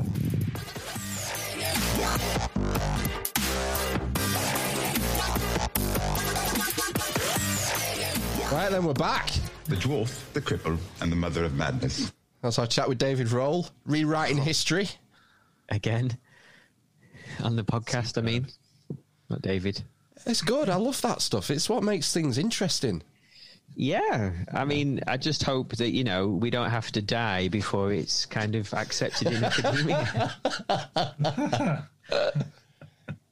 I suppose it's a very strange thing that we we we, we come across that quite often, don't we? And I think the, um, the cosmic dust is the one that springs to mind that's kind of changing, but has taken twenty years to change. Is that what he, George was mm. saying? Yeah, well, George Howard brought up reference the um, the meteor impacts at the Yucatan that killed the dinosaurs. You know, it mm. took like decades for mm-hmm. it to finally be accepted, and I guess that's the scientific method working. But yeah. you have vested interests and people who are you know, have, have, invested a lifetime of work and research into a particular point of view, and they don't want to see it destroyed. Yeah. You know, they've written books, they've sold books and written papers all about this thing. And, and when someone else comes along and says, uh, this is all wrong. Yeah. If you just do this, then, mm. you know, the Trojan War makes sense, the Greek. The ancient Greece, ancient Greece makes sense. The founding of Rome makes sense. The Old Testament makes sense. You know, it's a huge sea change, and that's why people who are entrenched in the scholastic world uh, are going to push back with everything they have, aren't they? Mm. As long as it's fair, then I'm all right with that. But mm. like from what Dave was saying, a lot of them they don't even bother to read his stuff. They just, you know, that's the thing, isn't it? I suppose that's where I have a problem with it. Yeah, mm. blinkered, closed mindset. It's probably part of the human condition to yeah, it's, kind it's, of protect you. Yeah, confirmation bias. Tribal. You always you always seek out information that uh, suits your theory on life generally. Yeah. And ignore the rest. Touch of dogmatism. Yeah, it kind of links to schema theory as well. You know, if your schema is built around um, a certain way of thinking, then your attention is biased towards that thought or way of thinking. I suppose. It's a wonder we ever make any progression, isn't it? Really, with uh, with all the yeah human frailty about. Yeah. So you can change. You can change your schema because that's the whole point of therapy. There we go. Two steps forward, one step back. Yeah. yeah. There was another famous scientist. Called Abdul. Opposites attract. Is that the one with the cat? Yeah, opposites, opposites attract. Yeah. Thought she was hot back in the day. Paula Abdul. Yeah. Anyway, Housekeeping. Housekeeping. Housekeeping. I don't like them putting chemicals in the water that turn the friggin' frogs gay. This is a value for value podcast. If you find this podcast valuable, please return some value. What does value for value means mean? It means no adverts, no corporate sponsorships, no putting stuff behind paywalls. It's all out there. It's all free. Yeah. Yeah, we've you know we've turned down um, double digit figures of sponsorship to keep this uh, podcast advert free. Yeah. Yeah. Yeah, double It's digits. tough to do when you're scraping pennies together to pay Yeah. for Yeah. mic stands, in my case. So, if you find this podcast valuable, please consider consider returning some value and become a producer and help us produce the show. There's a myriad of ways of doing this. You can um, leave us a five star review on iTunes. You can sign up to the subscribe to the YouTube channel, the Odysee channel. If you if you subscribe to Odysee, we get a little crypto Boost. kickback. Yeah, um, Um, buy some merch. Buy some sweet merch. yeah. If you go to the uh, show notes, scroll down to the show notes, you'll find a link to the Amish loot chest, where you can get your, you know, literally a communist hoodie or a current grape t-shirt. Uh, reviews. Have you said reviews? We need reviews, don't we? iTunes reviews would be useful. Uh, word of mouth. You know, Yeah. if you if you enjoy this and you know someone else who might may, may also enjoy this, tell them about it. Don't Recommend be it. embarrassed. Don't be ashamed. It's the best form of advertising. Tell Yeah. you from from experience. What else? Jingle requests. Yeah.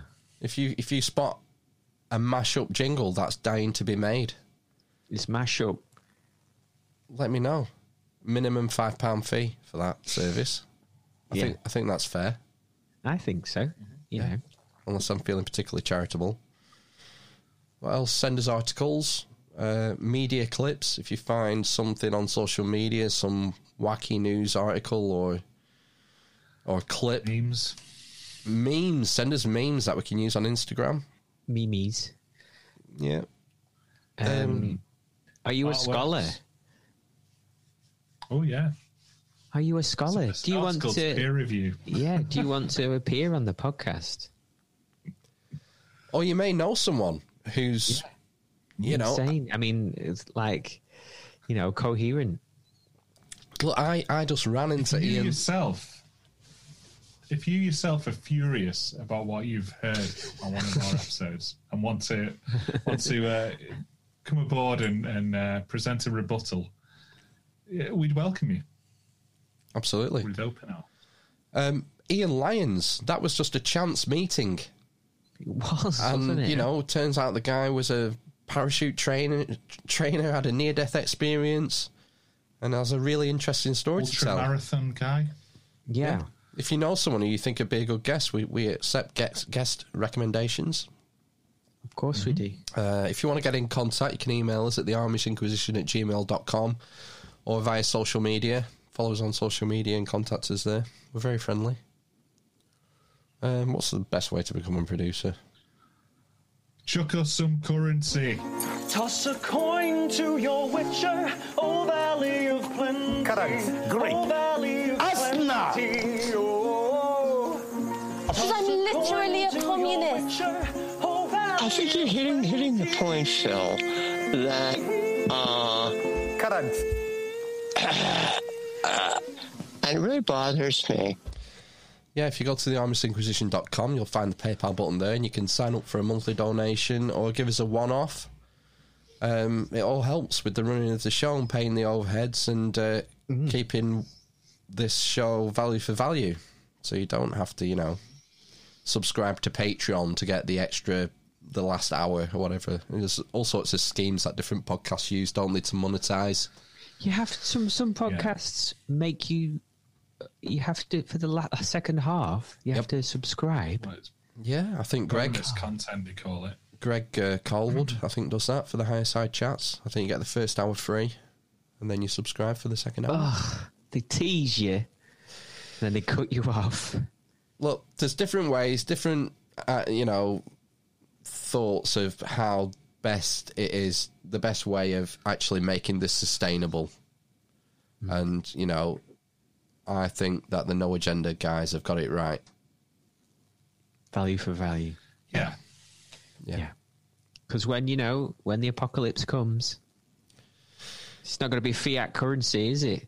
Well, funny you mentioned that. We had, uh, I'll tell you what, we haven't, done, we haven't done any communiques for a while, and I got a couple this week that I thought bear repeating. Go on then. Um, I've got a message this week from a certain Mark Humphrey. Oh. Oh, I remember Mark Humphrey. Oh, he started at episode one, didn't he? The, oh, the poor guy. Yeah, yes, we remember Mark. Mark remembers us, and he sent us a message today, uh, this week.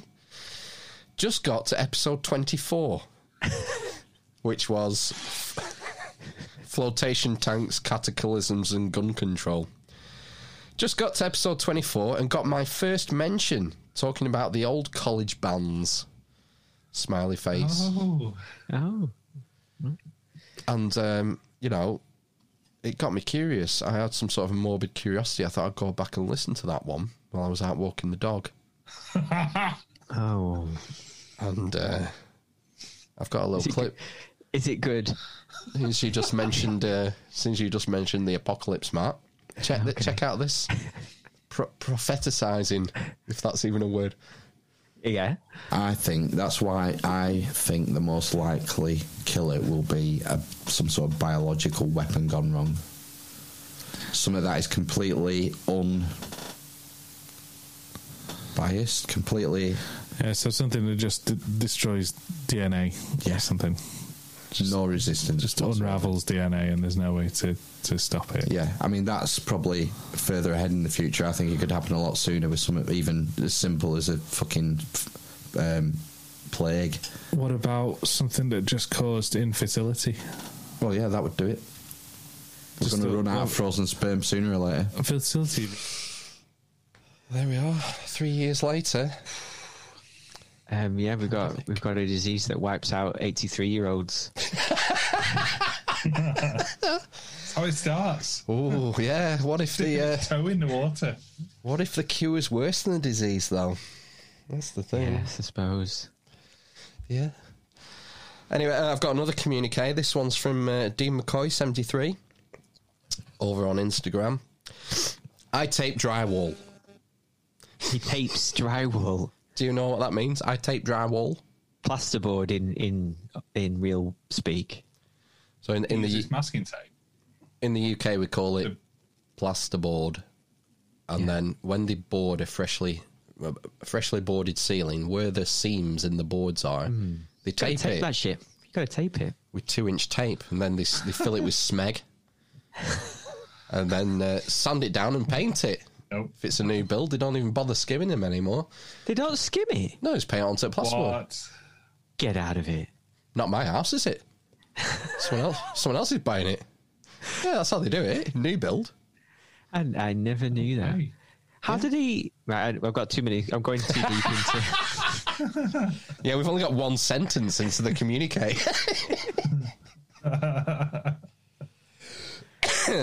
D McCoy seventy three. I tape drywall. Not long ago, not long ago, I did a house for an Amish community in Bowling Green, Missouri. The community house burned to the ground, and hmm. two weeks later, I was taping the drywall. It was a five thousand square foot house. Oh, they did a barn raising. Yeah. Right, okay. In, in two weeks, two weeks, it was boarded out. Well, that's what you can do when you don't watch telly for five hours a day. Of course, there was no plumbing or electric, which made it easier. No plumbing. I thought they had plumbing. I imagine they might have a latrine. Maybe it didn't have. They must have running water, surely, or a pump. Gutter. Guess not.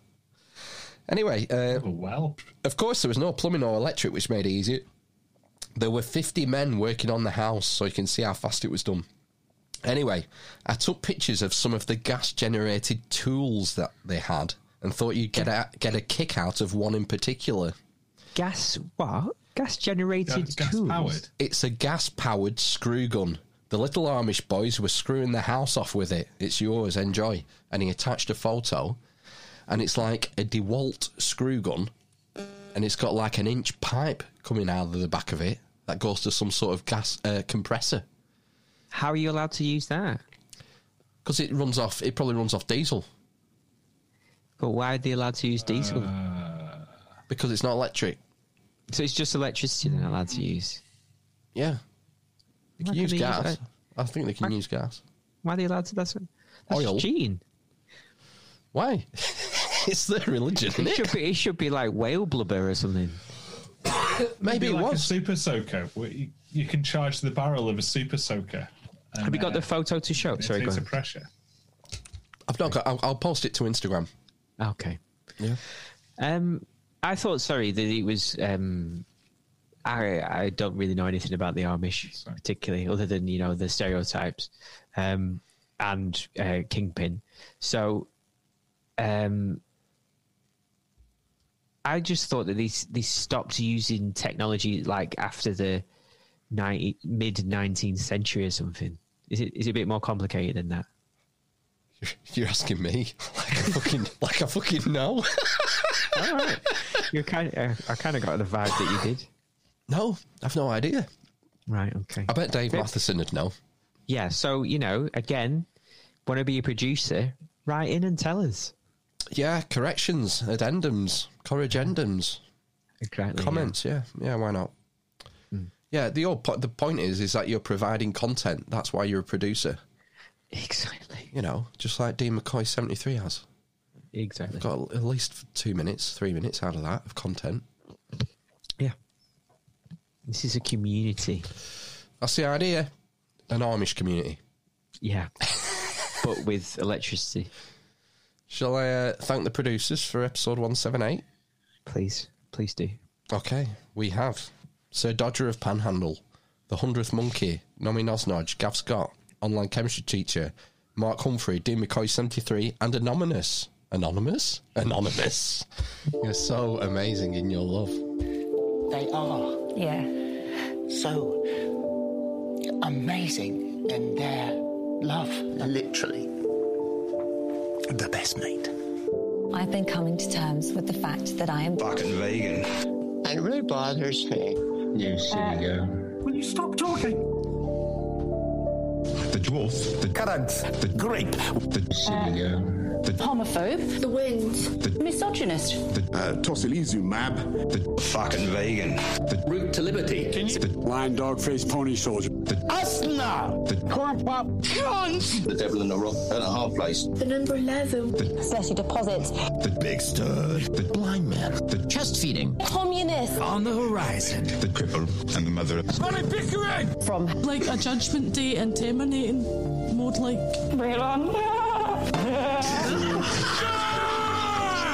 I don't get it, never will.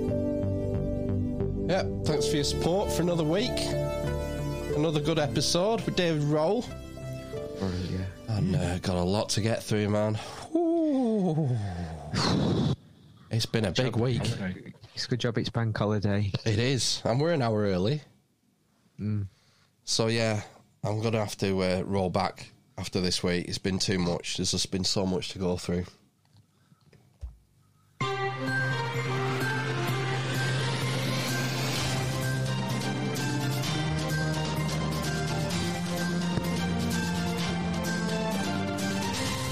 COVID 19 news. If you let it rip, they would get infected very rapidly and soon be filling up your hospitals and unfortunately your morgues. Vaccination is going to be, in the end, your route to liberty. I wish we could vaccinate against stupidity.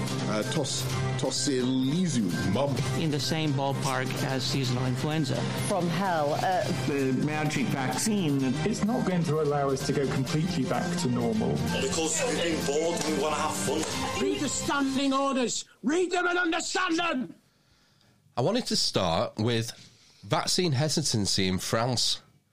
It seems to be a uniquely there's a unique problem it seems with vaccine hesitancy with the French. Are, are we aware of this in the consciousness? Um, I I, so. vaguely, I vaguely read some stuff. Maybe. Well, I'm sure the They're hesitant around flu vaccines as well, like on an annual basis. I think they've had a, a few um, medical mishaps in the past, Right. um, generally in France. But yeah, This story this week from France 24 might not help. A guilty verdict and a 2.7 million euro fine for French drug maker Servier. After some 7,000 civil plaintiffs accused the company of marketing the weight loss pill Mediator, despite being aware of the dangerous link to it. France's health ministry says at least 500 people died of heart valve problems in the country because of exposure to the drug. Irene Frachon, a respirologist at a hospital in Brest, led research into Mediator in 2007, alerting authorities to the risks. So that was 2007 that it broke that this drug was a problem. And uh, it was sort of patched over, covered up.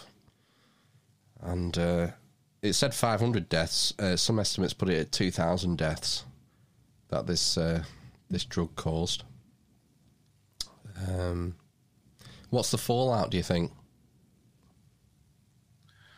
well, people are going to have less people are going to be wanting to go for the vaccine, the jab. Oh, Um, they sorry. won't have a as big a sorry. I meant in this case. All from the from the drugs. Mm. Don't know. Maybe a fine. Let's see. The drug was finally pulled from shelves in 2009, more than a decade after concerns were first raised. Servier's former deputy boss, Jean Philippe Seta, was handed a suspended jail sentence of four years this Monday, while France's Medicines Agency was fined around 300,000 euros for its role in the scandal. So the French Medicine Agency got a 300,000 euro fine. Who's picking that up? The people who brought the case.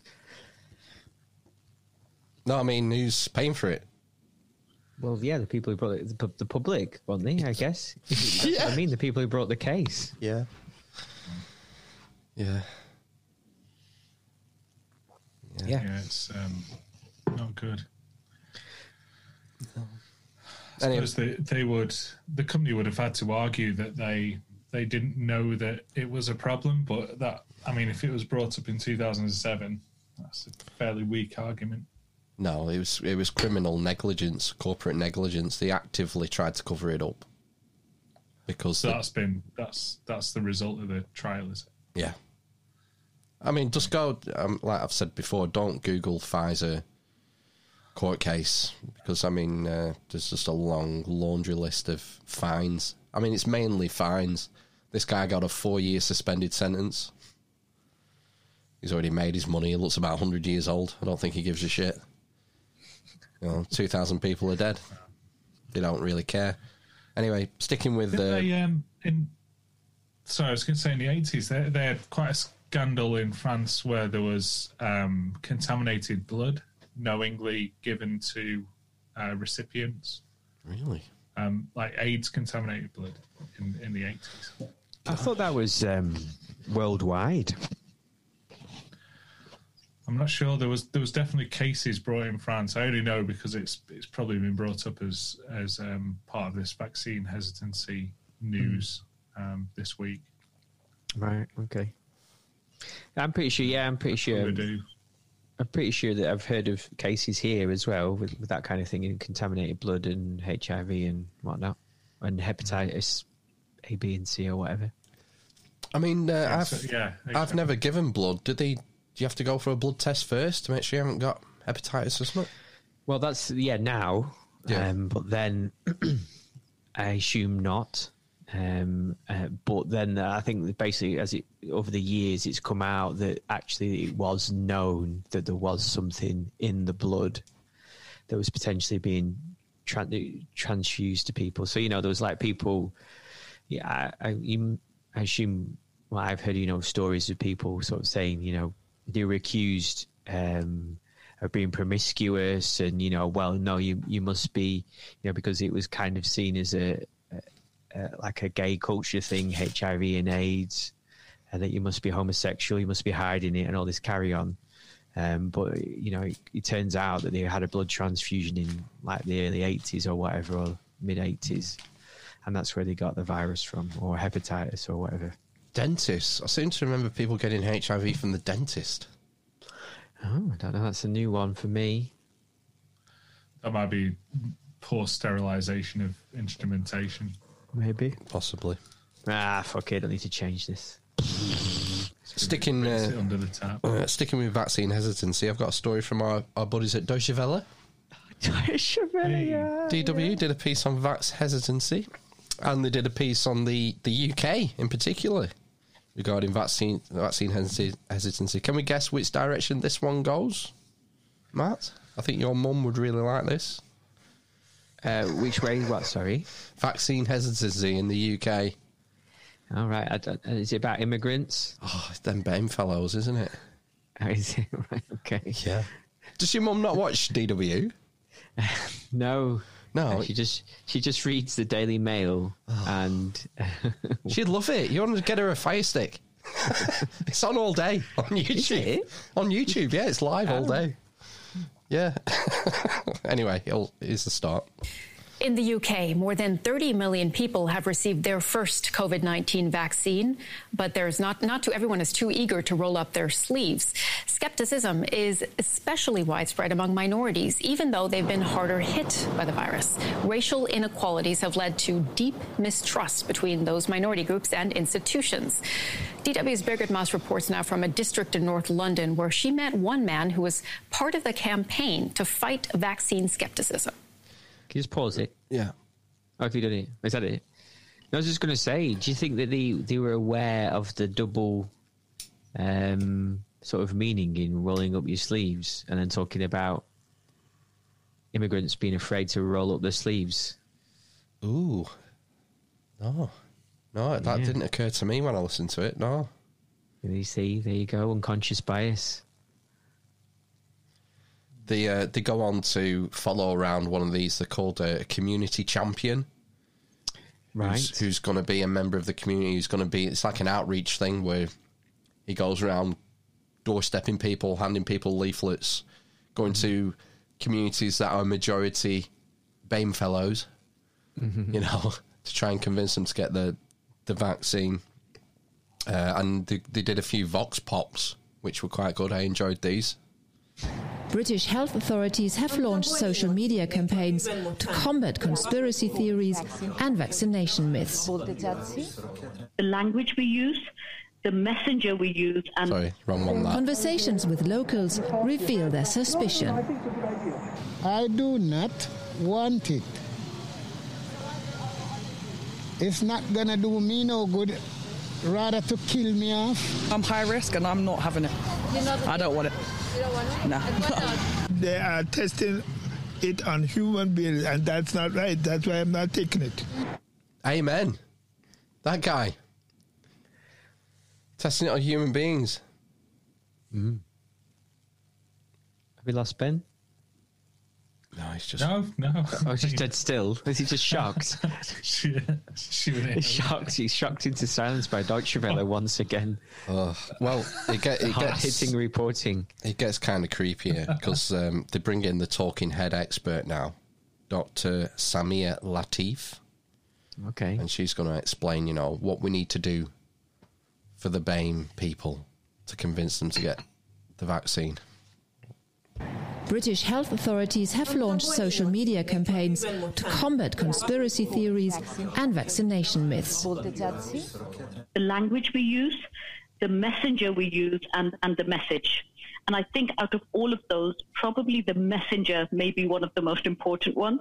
So if it's a trusted community member, someone they know, someone they can relate to, someone who looks like them, someone who sees, speaks the same language as them, um, it's more easy to build a rapport and to understand what they're saying. I. It sounds like treating people like fucking children, this. We need to get someone who looks like them. Really? Is this where we're at? Can we not just accept that some people don't want to take it? Yeah. I don't know. I mean, yeah, uh, yeah. It's a difficult one I'll to. hit sales though. Well, no, yeah, we have to hit sales, but it's like I don't. When know. it- I'm not buying this. That it's a, it's a thing. It's a particularly a problem in ethnic minority communities. I'm not buying that as a premise for a start. Mm, are they measuring the data? I don't know. Yeah, there was something in the report that 85% of white people had accepted the thing, and 49% of black people had had, had accepted the vaccine. I'm sick of I'm sick of them talking about white and black and dividing people along these lines. You not just accept that some people don't want it and some do? And we need this outreach program. We need to find people who look like them to convince them to take it. I just don't like yeah, it at all. should be it should be seventy odd percent of people are, are, of people are are you know accepting of the vaccine. Why are they measuring it in the first There's your place? statistic. Why are they measuring it? Statisticians need to feed their families too. What if it all goes tits up with the vaccine and it doesn't work? Might some people be blamed for rejecting the vaccine? Could we think forward and see where this might lead up in a particular circumstance? Do we really want to go there? No. I don't think so. no. I don't think so. Anyway, fortunately, things get lighter as we go along. Good. This week, because it's. I just don't like this shit. But anyway. Uh, D- Dr. Leana Wen was on CNN this week with Chris Cuomo. You know who Andrew Cuomo is? Yeah, the gov- the Yeah. We gotta get the ventilators. We gotta get the ventilators. The ventilators. And fill people up at the same time. Is he another one? He's a bit handsy. I think there's uh, uh, 10, 10 women now have come out accusing him. And he refuses to acknowledge any of it. No, not me. Not me. That weren't me. I'm too busy looking for the ventilators. Anyway, his brother Chris Cuomo. Do you not remember the clip? We Yes. played the clip of them having an argument about the who, the, which one the mother loved the most Yeah. on CNN. Yeah. So anyway, Do- Dr. Leana Wen was on CNN with Chris Cuomo, Andrew's little brother, and uh, this is just astounding. This clip. Uh, I don't think she was supposed to say this in public, but anyway. Clear to them that the vaccine is the ticket back to pre-pandemic life. And the window to do that is really narrowing. I mean, you were mentioning, Chris, about how all these states are reopening. They're reopening at 100%. And we have a very narrow window to tie reopening policy to vaccination status. Because otherwise, if everything is reopened, then what's the carrot going to be? How are we going to incentivize people to actually get the vaccine? So that's why I think the CDC and the Biden administration needs to come out a lot bolder and say, if you're vaccinated, you can do all these things. Here are all these freedoms that you have. Because otherwise, people are going to go out and enjoy these freedoms anyway. It's becoming so politicized, isn't it, to have the vaccine and uh, from especially with it being CNN, then I imagine it's the trope in America is you're a Trump supporter, you're an alt right person if you don't want the vaccine, and you're uh, a Democrat and a, a left wing liberal if you do. I don't think that's particularly healthy, is it? No. Bye bye. No, we can't have people enjoying the freedoms before they've had the vaccine. they need to. We need to tie these two things together. This Yeah. is the carrot. We, we need to speed things up. These other states like Florida, they're opening up now without forcing people to get the vaccine. We need to tie Well, these uh, things together. Vaccine is going to be, in the end, your route to liberty, as Mr. Blair said. Yeah, I thought Florida opened up like last year sometime. Has it? Has certain things been closed in Florida even? The best one is North and South Dakota. Have you seen North and South Dakota? No. So you got, I forget which way around it is. I think North Dakota, no masks, no lockdowns, no nothing. South Dakota, mandatory masks, lockdowns, whatever. And you look at the two graphs, hmm, they're in lockstep. Exactly. They don't move, they don't change. It's irrelevant. None of it works. The masks are bullshit. But you Isn't need there a, about five people living in North Dakota? I think they're quite sparse. but they're both the same. You've got a, a control and an experiment next to each other. Hmm. Yeah, they're tracking same. Yeah, doesn't make any difference. Anyway, Gotta sell masks. yeah, that uh, Lena Wen, Leana Wen, she's an op-ed column, columnist with the WAPO, the Washington Post, and a CNN medical analyst. Um, she's a practicing physician, former health commissioner for the city of Baltimore, and I found this amusing. Author of the book "When Doctors Don't Listen: How to Avoid Misdiagnoses and Unnecessary Tests." Oh, for fuck's sake. Yeah, but I don't know. Yeah, strange one. Health officials in Australia let the mask slip this week at a press conference. For whatever reason they were away or unwell or, or whatever. But we're all, almost through all of 1A. It's now 1B. 1B are our most critical people. So they are our older people, 70 years of age and older. We know they are just so vulnerable to getting ill and dying from this vaccine. Oops. There's so much of this. I've I c- catch myself doing it, mixing up virus and vaccine. The words. Do you? Yeah, I do it all the time. But it's even great. It's even better when someone at you know a public health body at a press conference does it. It says, "Oh, these people are just so vulnerable from this vaccine." I just found it funny. Yeah, it's good. It's good. Ranvir Singh. Right, what she had to say. Ranvir Singh is a presenter on Good Morning Britain on ITV, and um, she didn't just go off script this week. She went off the fucking reservation, talking to Doctor Doom, Doctor Hillary. Okay. Yeah, I don't think she meant to say this. And many vaccine producers are actually trialling uh, different vaccines on I find children and extraordinary babies. that anybody would put their child Eventually. forward for a trial. You know, because they have to actually test it on children, don't they? Uh, of course they do. I mean, I yes. find that Just like if extraordinary, really. I mean, they must all be scientists who just believe in it. You know, I wouldn't, if somebody, if a letter came through the post, would you mind putting your eight year old I up guess for a then when test? you see that it's how I safe just it's would. been It's adults. What- what- what tends to I mean, we thank them for doing when it. When we but- use medicines, we, we, we, we have a, a sort of uh, a rough rule of thumb is that medicines for children. we, yeah, like he's a fucking scientist. He's a fucking, is he not, was he like a GP in 1979 or something for two years? Over 12, it's the same dose as an adult, Right. based on you know, So I see what you weight mean, and so you can- size. yeah. Uh, so then you start to trial on, on younger age groups. And if you look at the vaccination program for, for, for babies, you know, we vaccinate children. They must all be scientists who just believe in it. You know, well, Yeah, go Get her on the podcast. Yeah, I think she'd be game. Yeah. Is she not like from somewhere around here? Ramby? I'm sure she is. Yeah, she's from Preston, I think. I think she started on uh, Granada mm-hmm. in the northwest. Uh, uh, northwest tonight, I think. BBC. Yeah. Um, this AstraZeneca blood clot blood clot thing's not going away, is it? No, I said something about read something about uh, thirty. No, three thousand. No, how many? No, 30. Thirty. was 30 it? in the UK now. Thirty in the UK. 30 in the UK. Yeah, they had another 25, I think, cases rec- Yeah. this week. 30 in Germany.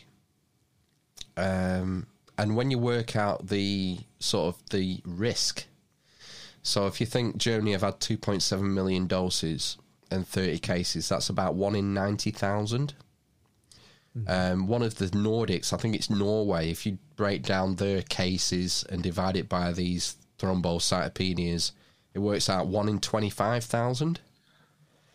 And the UK have come and said, well, we've given 15 million doses and we've only had 30. But there's a problem. The European countries didn't give AstraZeneca to over 55s. And we did our vaccine rollout starting at 90 year olds, working down. Hmm. So, although we've given 15 million doses, the vast, vast majority of those are to over 55s. And it seems that we have an issue with under 55 year old people and this blood clot thing. and it's refusing to go away. Hmm. Canada have postponed now. Like Germany, they they halted, and then the EMA came out a week later and said the benefits outweigh the risks. We'll put a note. We'll put something in the um, instruction leaflet to say there's a risk of this, and so they re they, they started again, and then a week later they've stopped again. But yeah, it's funny. It's uh, it's just refusing to go away. It's weird. Time will tell, I guess. Yeah. Yep. Exactly. Um, what do we need to stay safe? Masks, face, space, face. Fresh air. the, the, the three pillars, isn't it? There's the three pillars of this lunacy that we need to continue to stay healthy. Face masks. What else? Uh, hand washing. Wash your hands. Militant hand washing. and Tocilizumab. Tocilizumab. Sarilumab. And uh, anti-social distancing. Yeah, so uh, religiously using hand sanitizer might not be a great idea. Health Watch, hand sanitizers have been critical to keeping us safe during the pandemic, but researchers say they've recently detected elevated levels of benzene in a number of sanitizing products on the market. Benzene is a carcinogen known to cause blood disorders, including leukemia. The leading brand Purell and many others had no detectable levels of benzene. CBS News chief medical correspondent Dr. Jon LaPook reports. Yeah, so benzene's known as like one of the number one toxic substances that you don't want anywhere near you, isn't it? Mm-hmm. And uh, yeah, Uh, the- does it cause blood disorders like thrombocytopenia? yeah, Well, it it's just, but they just said leu- leukemia then, so. It might do. Yeah, all kinds of mad, mad shit. Yeah, yeah. It's a carcinogen, isn't it? Mm-hmm. And yeah, it's uh, nasty, nasty business benzene. you don't want to be putting it on you five, six times a day. It's in hand sanitizer. No. How did this happen? I hear you cry. How did this happen? In the early days of the pandemic, the FDA relaxed standards on benzene levels in liquid hand sanitizers, according to Dr. Leonardo Trasande. there was uh, an effort to really increase hand sanitizers and the availability. The FDA allowed liquid hand sanitizers to contain benzene in a concentration of up to two parts per million. Valisure tested hundreds of products for benzene. Valisure says of 260 products, 21 from 15 brands tested above the FDA interim limit. The top three tested between six to eight times higher than allowed. Batches of this sanitizer, with a baby Yoda on the front, contain nearly double the allowable amount. They put Grogu on it. and some benzene. Probably recreated a completely unregulated industry in, in hand sanitizers. Yeah. People who were manufacturing all kinds of other shit, converting to manu- manufacture hand sani- sanitizer in great quantity with no regulation whatsoever. And then this relaxation of it won't just be benzene, there'll be other things that have been relaxed to allow these these guys who are making, I don't know, beer or whatever to, to make hand sanitizer.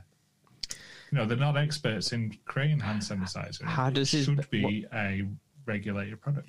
Where does benzene come from? Why is it in hand sanitizer to begin with? Don't know. Just a Benzene's bulk, like a, a bulk- ring of it's a- a bulking agent. Really? Anti-caking agent. It's cheap. Just top it up with benzene. It'll be Just cheap. make- But it's only Sounds four good. parts per it? million. Yeah, I think it's one of those things that that um like zero parts per million is what you want. it's one of the most toxic substances known to man, I think. Anyway, another another pillar of the lunacy: face masks. Mm-hmm. It appears there was another group of workers in Montreal who were wearing the potentially toxic face masks. CTV News has learned that STM employees were given the masks as well. Health Canada had issued a warning about them late last week. Gabrielle Fahmy reports. The STM says thousands of employees have been wearing the blue and gray masks. That doesn't include bus drivers and those working in the ticket booths. They don't have to wear masks because they're behind a plexiglass. Still, these masks were handed out to STM inspectors, maintenance workers, and cleaners. The blue gray masks coated with nanoform graphene are now being called potentially toxic to the lungs by Health Canada. The coating claims to be antiviral, but there's concern the particles of graphene are so small they can be inhaled. The STM says since September, hundreds of thousands of these masks were used by its employees. But when it learned of the potential danger, it pulled them in a matter of hours. So this is some uh, graphene nanoparticle put on the masks as an antimicrobial substance. And it turns out that graphene is something you don't want in your lungs. It's going to fuck you up.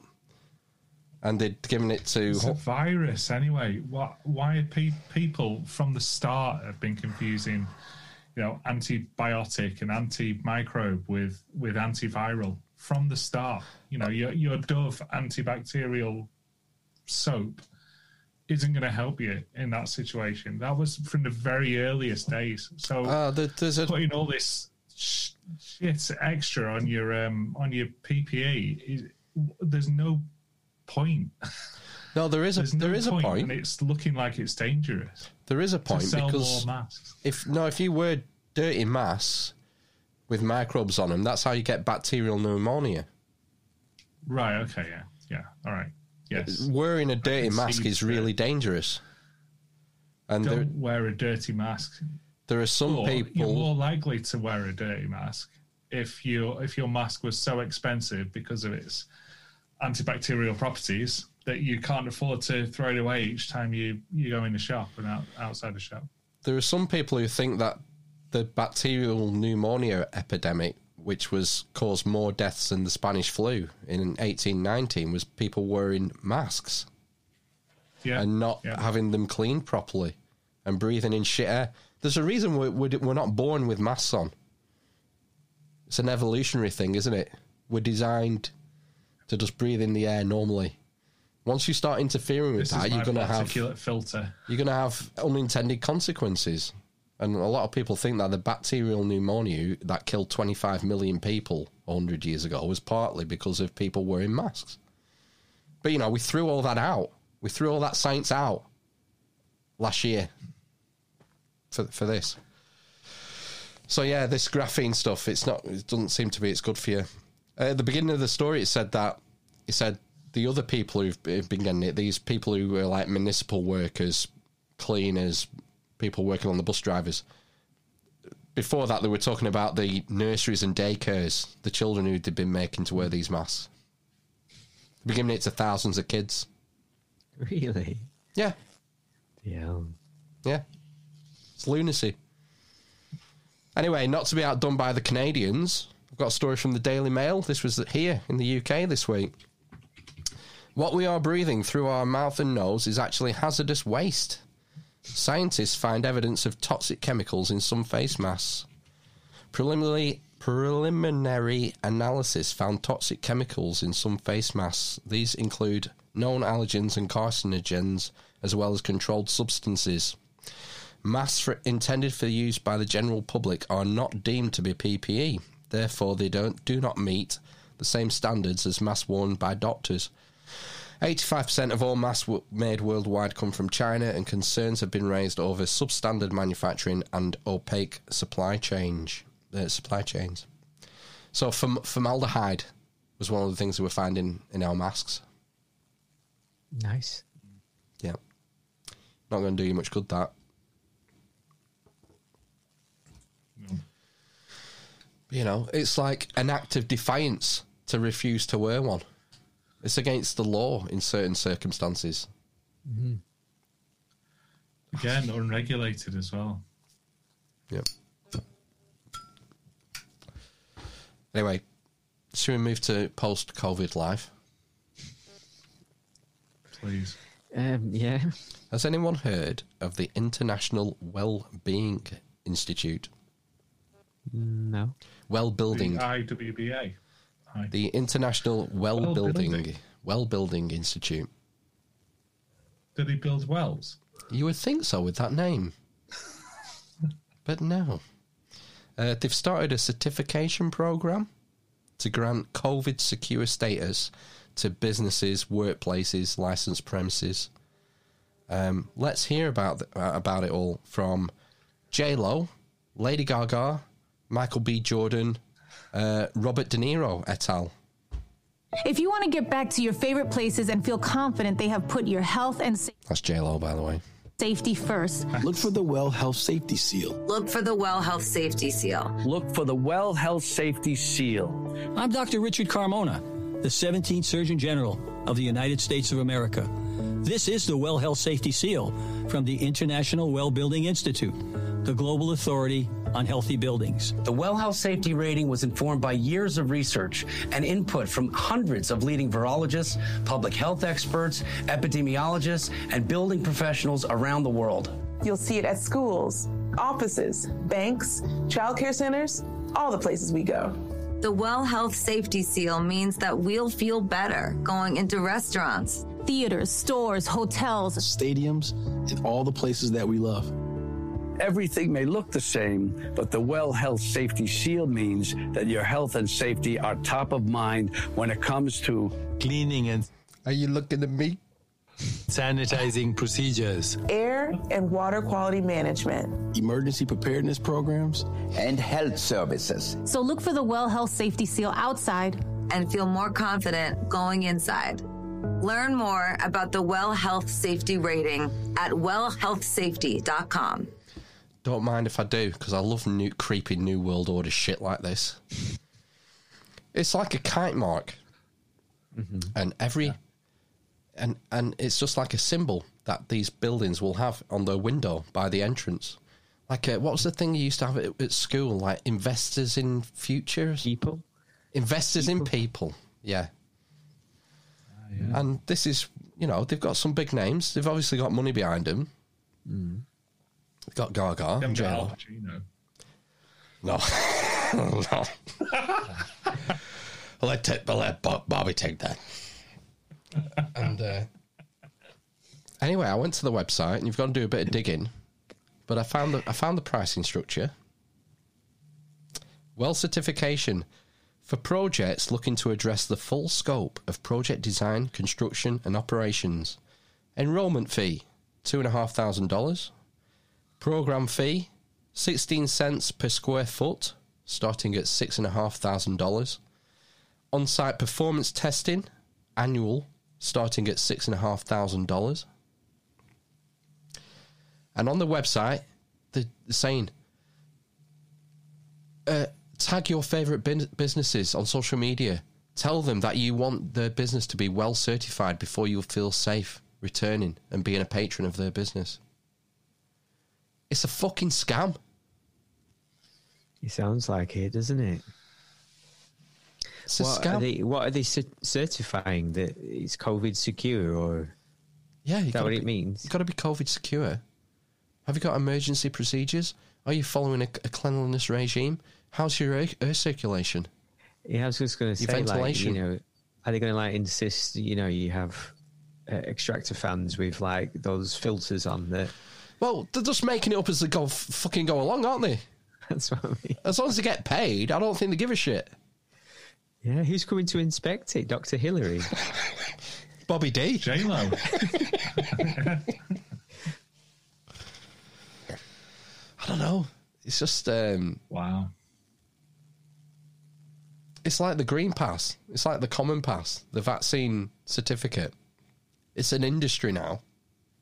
All Yeah. these companies are vying to be the gold standard. It's money. It's all about money. It's a fucking scam. It's not about your health or anyone else's health. It's a new economy. Yeah. It's the fourth industrial revolution. As Clash would Get on board. When are you going to get the studio certified so we can come back? I'll certify it. I'll print one off and stick it on the door.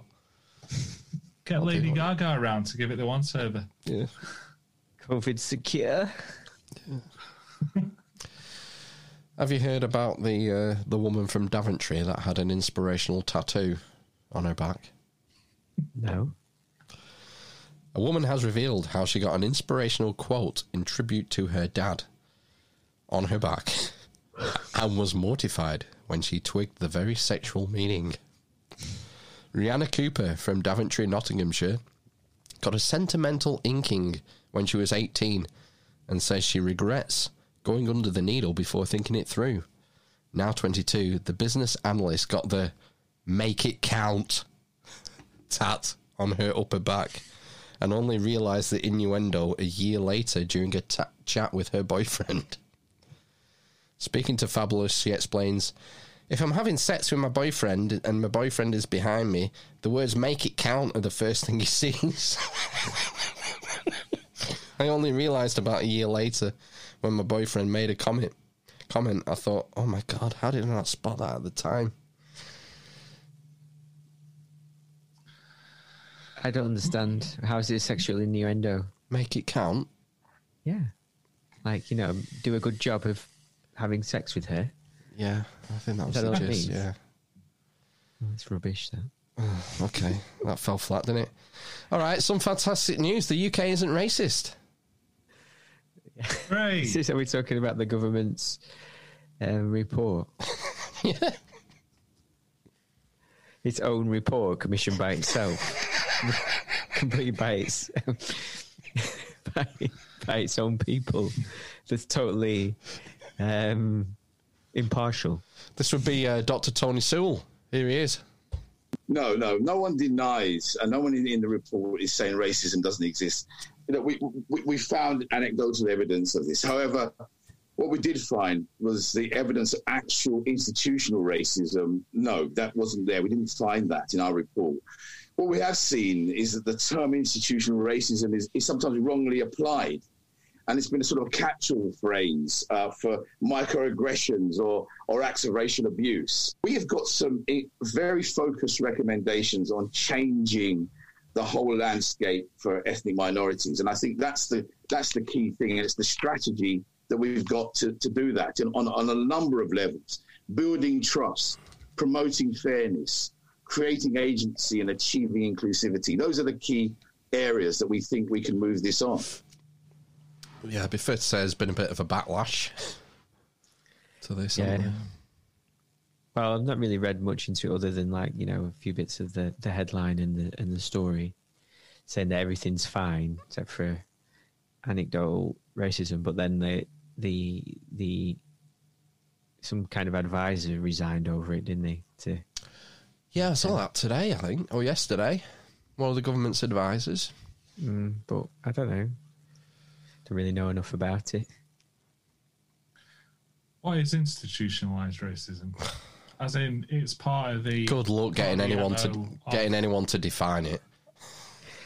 Yeah. So is it like saying, uh, like bodies that we know, like say the police force, are Hmm. institutionally racist, and it's part of their their mo, their existence, their mission statement from the very top to be racist. I think you. I think that's the don't gist, isn't it? That's the case. I don't think that's the case, but the, there will definitely be some racist police officers in the force. What about racial profiling by the police? I don't, I don't know. I mean, that is you like your stop and search has been. If you look at the stats, I think more black people are stopped and searched historically. Um, so you could argue the point that that is that is racial profiling. Um, aren't they trying to do something about that though? The police in general. You'd hope so. I don't know. Um, I mean, No, I mean, if that's been held up to them like a mirror, like this is what you're doing. This is here's some statistics to back it up. You'd like to think that if they weren't institutionally racist and that wasn't part, that wasn't a planned thing from the top to say stop more black people and search them. If then was- you'd think that they would they would act upon those stats and do something about it, which I think I th- I think they are, but I'm only I'm not involved in the police, and I only hear this in the news. If I was playing devil's advocate, you could say, you know, how many stop and searches are done in some rural hamlet in the Cotswolds? None, because Probably very few. yeah, because there's no crime there. I mean, the majority of the crime happens in the inner cities. So presumably that's where most of the stop and search is done. And hmm. is is is a cop going to stop randomly stop like I don't know some family saloon with three child seats in the back, or some you know souped up you know boy racer car?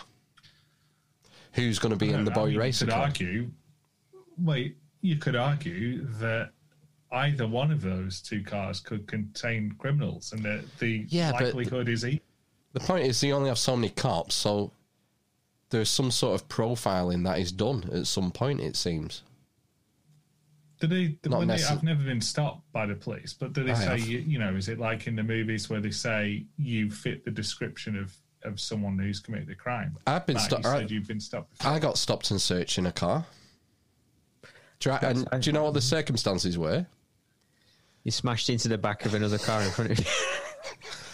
no, I had I had like a a souped up two seater, and I was and I was driving through a town centre. Town Wait, centre. wait. Was that that Suzuki Swift? Yeah, yeah. No, I had- I had a, a what would be classed as a boy racer car, and I was driving through a city centre at one o'clock in the morning, and I got Did you? stopped and searched. Did you? Yeah.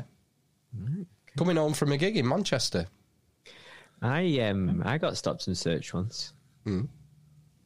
Um, because I matched the description of a, a shoplifter. I was walking through, I was uh, yeah, I was walking through a, a Lancashire County Council's car park, and like um, a riot van and a like a normal van like sc- screeched to a halt around me. Three three police officers jumped out, said, "Oi, come here," kind of thing. Just had a shoplifter reported matching your description: brown coat, uh, satchel bag, and he, he said, "Can we look through your stuff?" And oh fuck, um, hope there's nothing in there. And uh, yeah, there's nothing in there. Thanks. For I got straight away when he stopped. I slowly went down on the floor. I think the the argument is, isn't it, that um, if you're like a black person or whatever, that you have you've been stopped more times. Hmm. That's the the the anecdotal thing that I hear. Anyway, Well, the, the statistics to back that up, though, isn't there? So that there is a there is evidence to suggest that that is right, which is why I was saying if they weren't institutionally racist, they would be working to address that, which I think mean, they are. yeah. And I don't agree that, that the police force, and we're taking the police as one institution, the police force aren't institutionally racist because it's not a direction from the top, as far as I'm aware. To do things like search, stop and search more black people, because that, that is profiling. If you were to say your your target today, Officer Dibble, is to um, stop and search 50 black people. You did 45 yesterday, and we're up in our target. That's that would absolutely be institutionalized racism. But that's that's a, a ridiculous uh, a ridiculous um, um, thing I've put up there. Much more subtly would I don't know. The, the, there's a whole spectrum of more subtle ways that institutionalized racism could be happening in, in the police force. But we would only see the result of that. And potentially one result of that is these statistics that show more black people are stopped and searched. So I think that's where the question has arisen. Hang on, we've got some facts here, some stats. More black people are stopped and searched. Question Is this because Yeah. the police are institutionally racist? Or is there another No, it's not explanation? immediately the police are institutionally racist, but there will be a section of of society who who say this means that the police are institutionally racist. In either case, it's right that that should be um, should be investigated and addressed by a non-institutionally racist police force. Yeah, I agree. Yeah, well, I mean, there's there's other institutions as well, and I, I don't know. Uh, That was a quite a low hanging fruit. The whole police and and It's the obvious research. example to go to, isn't it? Because it seems to be Yeah. what we have more evidence for, or more firm evidence for things like racial profiling. You can talk, you can find Yeah. out what what the numbers are for different racial categories dying in police custody, for example. So Yeah. th- there are. It's easier to get metrics, I guess, for something like that. Mm. But The yeah. question being, is Britain institutionally racist? It's much broader, and there's there's you know, in government, how would you how would you measure that institutional racism? Number of MPs? I don't know. I mean, that's only a a quantity statistic. It's it's how people are treated. It's behaviours. It's it's all kinds of subtle things that that I don't think have been fully measured enough to to say whether Britain is institutionally racist or not. But I I would argue as a non as a non racist person that well I'm British and I'm not racist. I know I'm not an institution, but there there are far more people like me than than people who are racist in the country. And you'd like to think that those people do elevate themselves to the level of of um, high office and generate a non-racist um, Britain as a society. But I don't know. I mean, like I say, questions are being asked. Where questions are asked, they should be investigated. But the the answers or the outcome of those in- investigations also need to be, um, you know, I don't think- listened to and accepted. I think they're in a no-win situation. I think whatever the outcome of that investigation was going to be, there was always going to be people who would be happy with the result and people who wouldn't be happy because live things are so polarized polarized. Yeah, tribal, isn't it? yeah. So, you know, I wouldn't slag them off just for the attempt. Maybe there are problems with Hmm. it. I haven't looked No. into it enough, but I saw some people saying it's not perfect, but it's a good step forward, and I sort of leaned that way really, without knowing much about it. Let's not Hmm. completely dismiss it and ignore it. There might be lessons to be learned from it. I don't know. Anyway. It's the kind of no smoke without fire way of thinking, isn't it? Yeah. Anyway, Hmm. Winchester University got in some grief this week over, over a certain statue. It appears there was another group of workers in Montreal who were wearing the potentially. Not that one. Meanwhile, students of a British university have voiced their anger after more than $30,000 was spent on a sculpture of Greta Thunberg. The Winchester University and College Union also passed a motion describing the statue as a vanity project. Thunberg is a Swedish climate change activist, while the university's vice chancellor claims that no fund had been diverted from student support or staffing. Students believe that the funds could have been utilized in a better manner when academic institutions are facing multiple issues due to COVID 19. Yeah, Greta statue. Fucking mental. It's mental. She's only yeah, she's only been around like two years. How dare you? I mean, come on. Surely you've got to wait a bit to see if she actually does anything. And she's a complete stooge. Oh yeah, yeah, She's been put up by her family. It's her mum and dad who've pushed her down this thing. yeah. People are suffering. I should be in school. You should, yeah. You should be in. Go back to fucking school. Go back to school and learn something. Come back in 10 years when you've learned a bit. You know. People are suffering. Oh God. Going, you know, they put her on this pedestal, send her to the UN to lecture world leaders, and they all clap, you know. Yeah. It's such a- how, how's Greta? How's the Greta issue polling at the moment? It's theatre. Yeah, of course it is. Yeah. But yeah, they, they took some heat from that. I'm not surprised. Yeah, I mean, I don't think she's a heavyweight that deserves a statue. No, there is a How, how long? How long before that statue's torn down?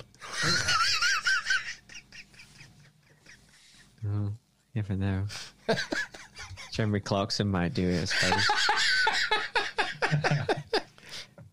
um, the other one, uh, have you heard of a, a website called The Tab?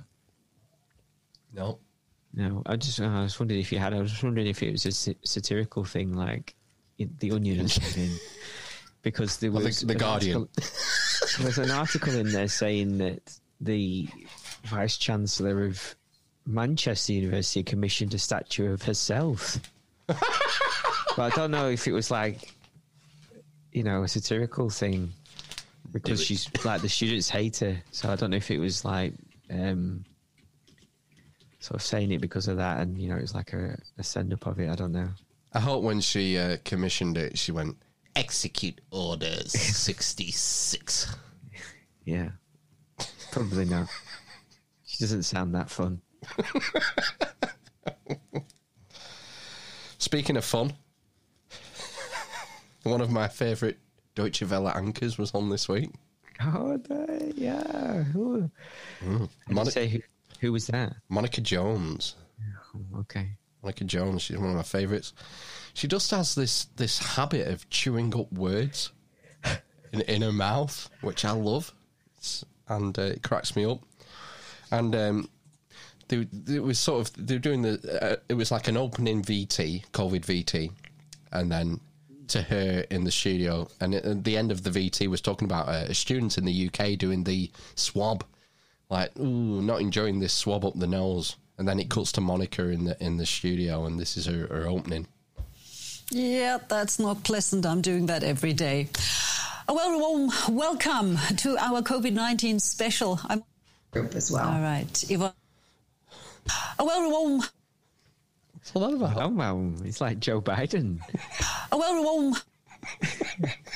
Wow. well, maybe she got caught between German and English.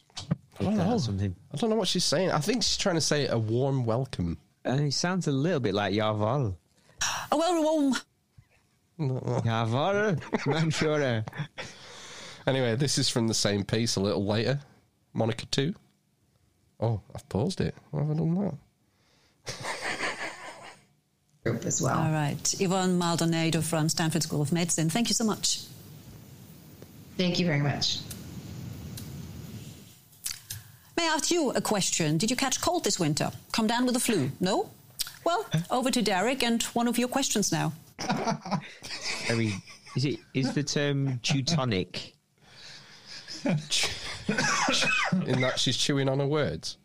Uh, well, that's what people call uh, Germans, isn't it? Teutonic, very straight lace. I don't know. May I ask you a question? Did you? A well, Google warm. Teutonic. Teutonic. I think it's may I ask you? May I ask you a question? Did you? Me, I Don't know. Relating to the Teutons, The Teut- denoting the Germanic branch of the Indo-European language family. Yeah, Teutons were a Celtic tribe that, that Julius Caesar was up with. Fine. The Teutons and the Cimbri. In, uh, Yeah, in the uh, Roman expansion. I look, Teutons. Amish Benz uh, updated the uh, Vice Chancellor of Manchester University, saying it was an April Fool's. So it was a satirical article. Maybe I'd forgotten it was yeah, April the in a non-satirical website, but yeah. Nancy Rothwell. Got me.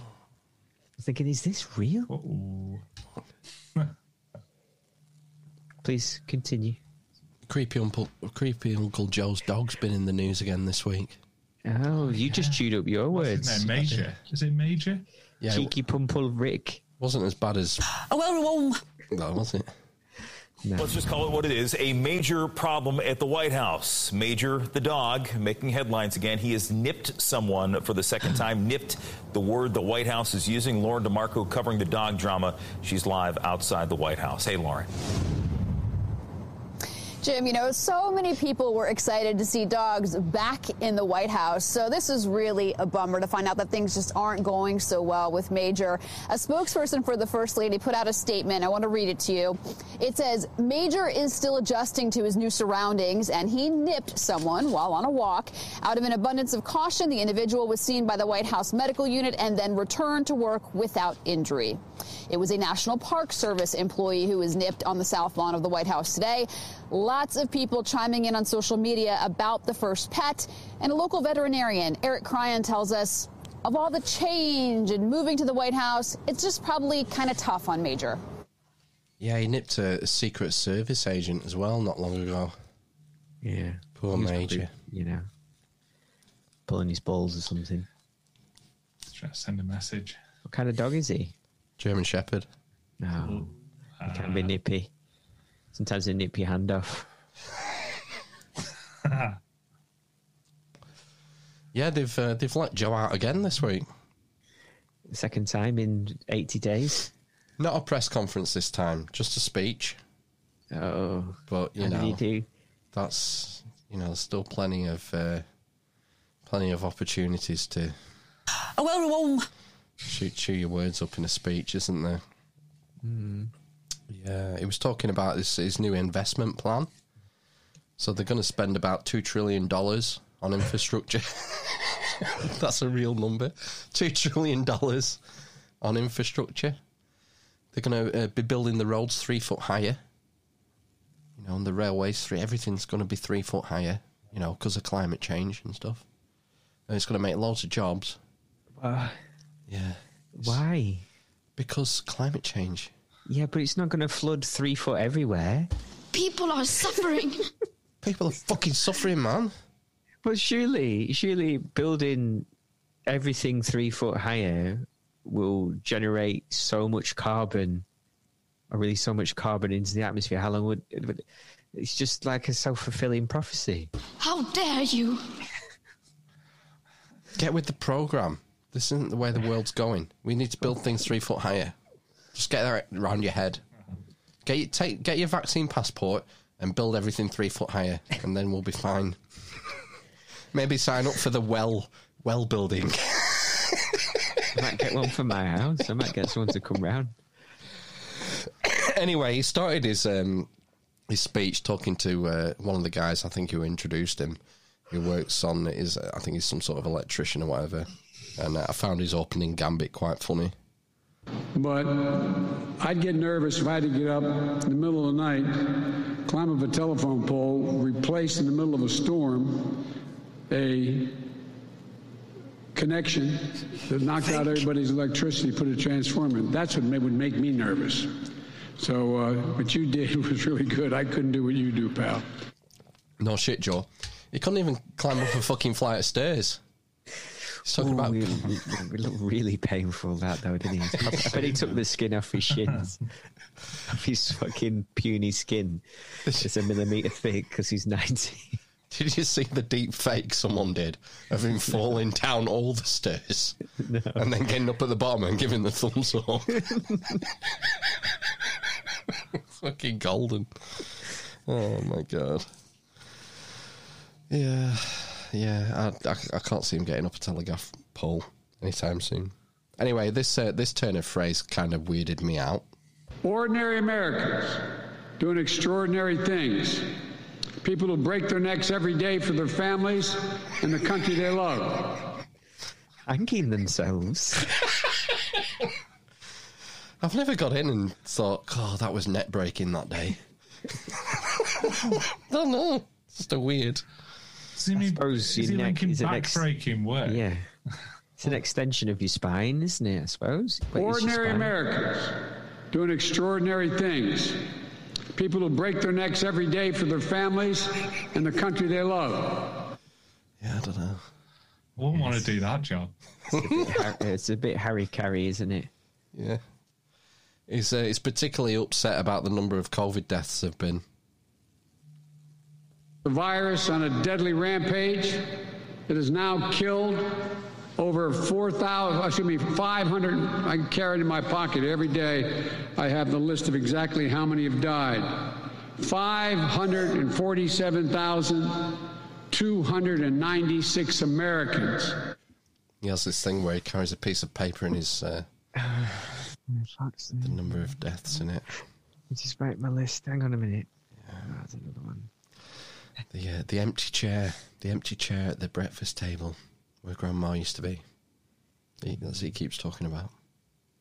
Really?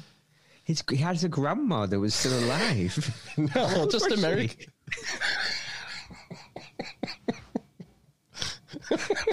Holy shit! She must be. Is it Methuselah or something? Just Ahab. when, just when I came to the United States Senate 120 years ago. exactly. A vampire. He's obsessed with masks. Creepy Uncle Joe. He's a double there, isn't he? I've seen him wear a double.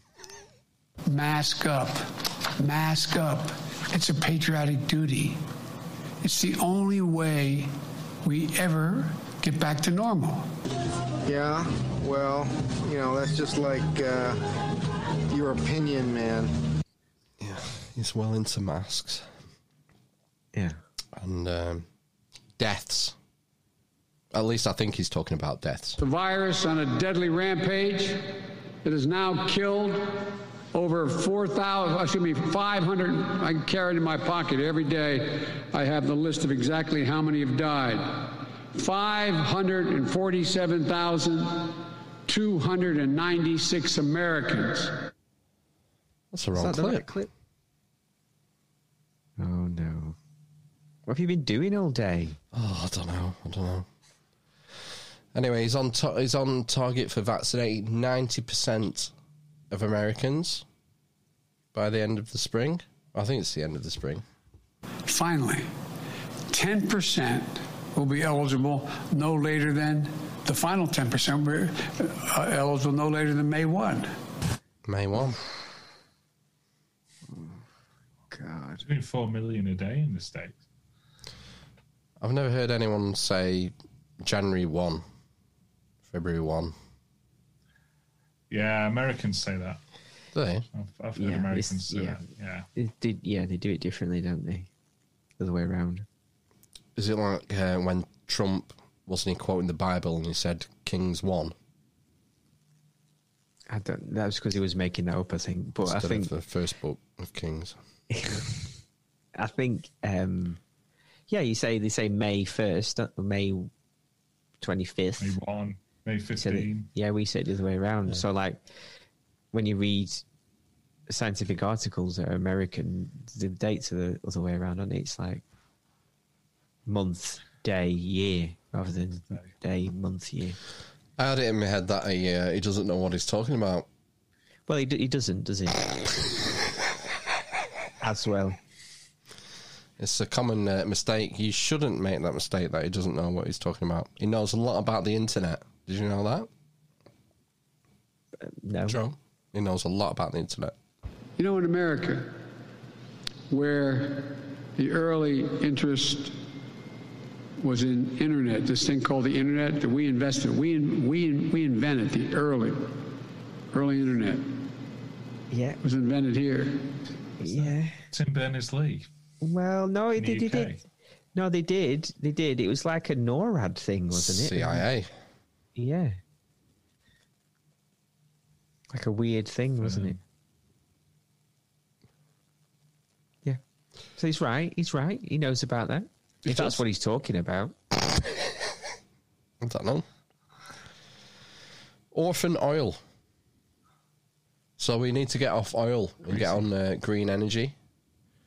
And so they call them orphan oil. You know when oil, um, what do you call it? Not a geezer, um, an oil. What's the thing? Rig. Thing that sticks up from the ground. Pipe. Rig. Might be a rig.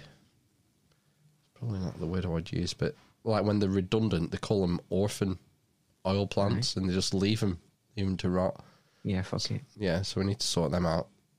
and capping hundreds of thousands of, o- o- literally, orphan oil and gas wells.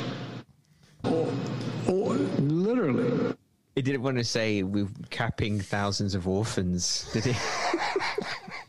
At the border. oh, God. Has he not opened like massive concentration camps for migrants or something, you know, on military bases? I'm sure I was reading something about that. There's a crisis at the border, isn't there? Like loads of people have come extra. Yeah, because he's such a nice guy.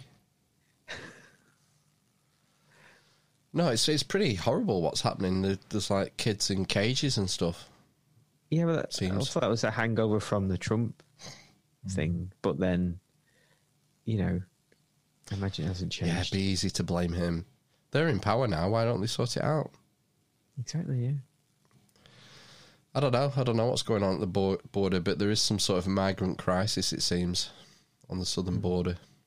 Mm. I don't know why. Who'd want to live there? Look America. Texas sounds all right, and Florida at the moment sounds pretty appealing. That's being facetious. All right, okay. Uh, Right. Is that Um, it? You've thrown away your um, your script. yeah, it, it went off the rails at the end. You've just We given could up. give those scripts away, Phil, Who'd have 'em? on Patreon. Highest bidder. Yeah, we need to set up a Patreon. Oh, time for a wee as well. Let's go for a wee. All right. You get the next uh, three hours of this episode of the podcast on Patreon. It's been three hours. That's a that's a lengthy a lengthy term. It is. Got a smartwatch now. It's good though. Yeah, what did you get? Just a Samsung, a, a GP Samsung one, Samsung Active. I don't think Samsung do cheapy ones. It was only about hundred quid. But I say only. I didn't pay for it. My, my wife offered to buy one for me. Oh, that's nice. Very nice. What does it do? Does it got does it do uh, all the things? It's not apparently none of them are as good as the the Apple Watch. I don't know. The other issue is is what I mentioned is it has its own software, um, which is Yeah, Tizen. the Huawei had that. Um, Yeah. rather than Google Wear OS, which then would talk to my Google Pixel. Um, and apparently the, there's not very many apps for it, but you know, I, I don't. It tells the time. I can monitor my heart rate, and it does my steps. What else do I need? Control. I can- it? What does that mean? Like put put the other software on it. You What do you control Spotify and things on it? You control Spotify, yeah. I don't think you need much more. I don't. The other thing I, I will probably want is the Google thing, so I can talk, make my, so I can Google stuff on my watch. But that doesn't. I don't think that exists. Hey Siri, tell me about stuff. Yeah, That's say great. like say, "Hey Google." You have to pay for it. Yeah, It's like three quid. it, Oh no, my there. phone's my phone's just lit up now. Um, uh, Shazam. I don't know. Does it have a thing where you can push a button and it makes your phone beep in case you've lost your phone? Put your phone down somewhere. Yes, I think I've got that on. I've got that. Well, I don't know if it's on it actually. I think it might be. I still don't really know how to use it, to be honest with you. It's not very Amish of us, but we're we're talking tech, smartwatches, Phil. Yeah, I can just edit all of this out. It's boring. I'm not. I don't do any edits. Ugh, It's going in. it's I've awful. mounted um, this Millennium Falcon. Very good. What? Uh, Yeah, I, thought that was new. What scale is it? Oh, it's interfering with the What is? your phone or your watch, whatever. It's going. Do you think that's me? Oh, is it? It's one of your devices. That'll be you, won't it? It's not me. It's, it's, no, it won't be interfering with the microphone, will it? Surely. I'm talking to Matt. Yeah, no, I'm just doing something now. Yeah. See? Oh, it's done it again. then. Yeah. No, it's that cheapy Galaxy one you've got. You should have got an Apple. An Apple. Does it, does it work with Android? I don't know. Yeah, maybe. Probably half works. You don't get the full integration. I was at work the other no, maybe week. it doesn't work at all.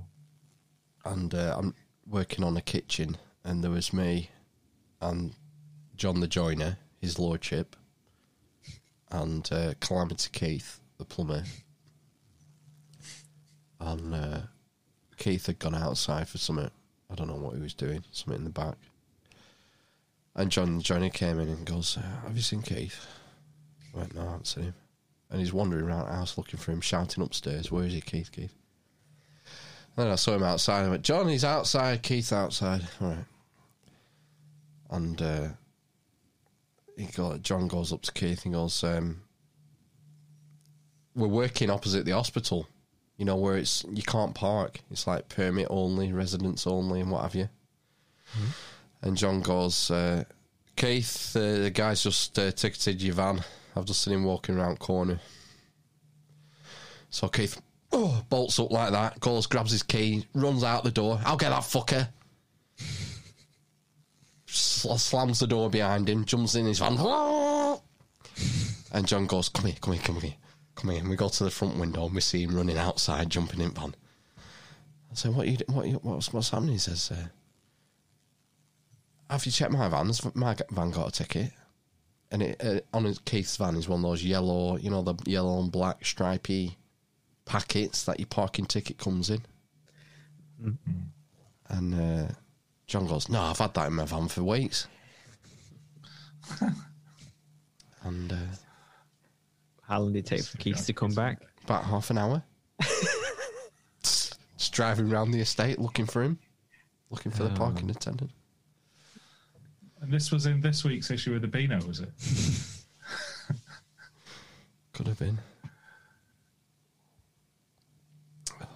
Would you recommend Keith as a plumber? I need a plumber. No. Do, you, do you want an indoor swimming pool? Where's all the good? Where's all the good plumbers gone? okay. You got to take your wellies if you if you're working with Keith. I was there. I was there one day, and when he was powering the new boiler up, pressurizing it, and I was boilers upstairs in bedroom, and I'm downstairs in kitchen, and all of a sudden you just hear.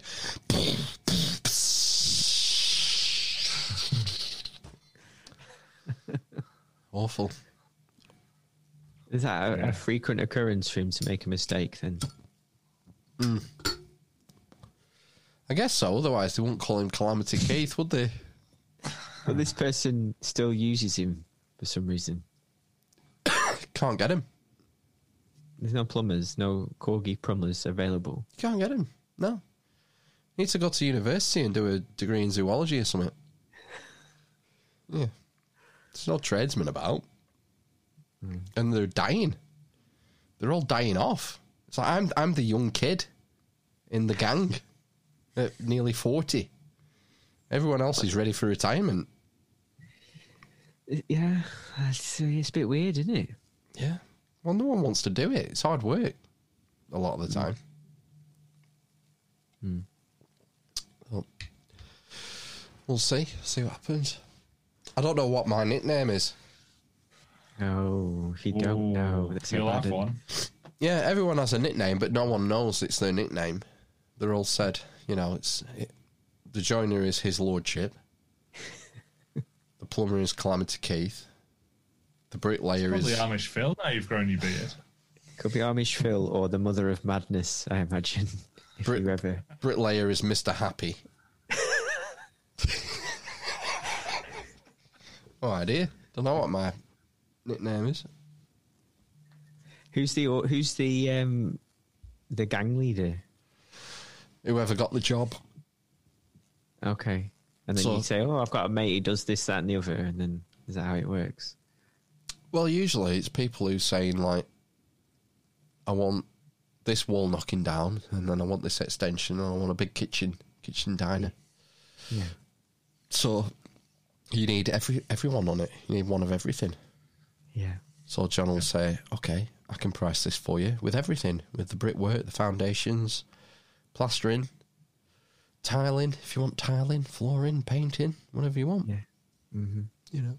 And he takes his X percent for project managing the whole thing. Not usually. Which fine. Usually, customer pays each trade direct. You don't want Oh, that. right, You don't want that So he doesn't headache. Get anything for? No. You don't want that no headache. fair enough. yeah. Let him finish. You you already you should you should already be making enough without having to get involved in all that. Some will do it, and you know they'll end up in an early grave from fucking stress. It's not worth the hassle, is it? trying to coordinate like half a dozen trades to turn up with their, o- their own diaries, their own customers. Ugh, I, I wouldn't want to do it. It's a rule with an iron fist. No. Life's too short. Hmm. Well, happy Easter. Have you had a good Easter? Been all right. It's been good. My uh, eyeball. You've been in the garden and make the most of the uh, weather before it snows tomorrow. Uh, Yeah. Well, we've been out. Yeah, we've been out. We went. We found. Have you ever heard of Hurst Grange Park in Penwortham? No. No. It's like it's, it's just been pimped. So it's literally like a five-minute drive for us, um, and it, I would recommend it. And soon it's going to have a cafe and visitor centre. What's so good about it? It's just got new stuff, and it's got a massive slide. Everything's new, so it's perfect. It's perfect for the older one and perfect for the younger one because the it's got loads of toddler stuff that he can go on. It's got a massive sand pit, those diggers. You've seen the diggers, loads of swings. It's great. I'd recommend it. I uh, Hurst Grange Park. just before I went to bed last night, I developed a sore eyeball, and uh, thought nothing nothing of it. And uh, I woke up this morning, and one eyeball was just bright red, just uh, massively. Uh, what do they call it? Bloodshot. Bloodshot. Conjunctivitis. Bloodshot. Uh, yeah, either that or you've. Sometimes, if you, when you're coughing or sneezing, you can burst a blood vessel, and that's really. It, do you say itchy? No, it's not itchy.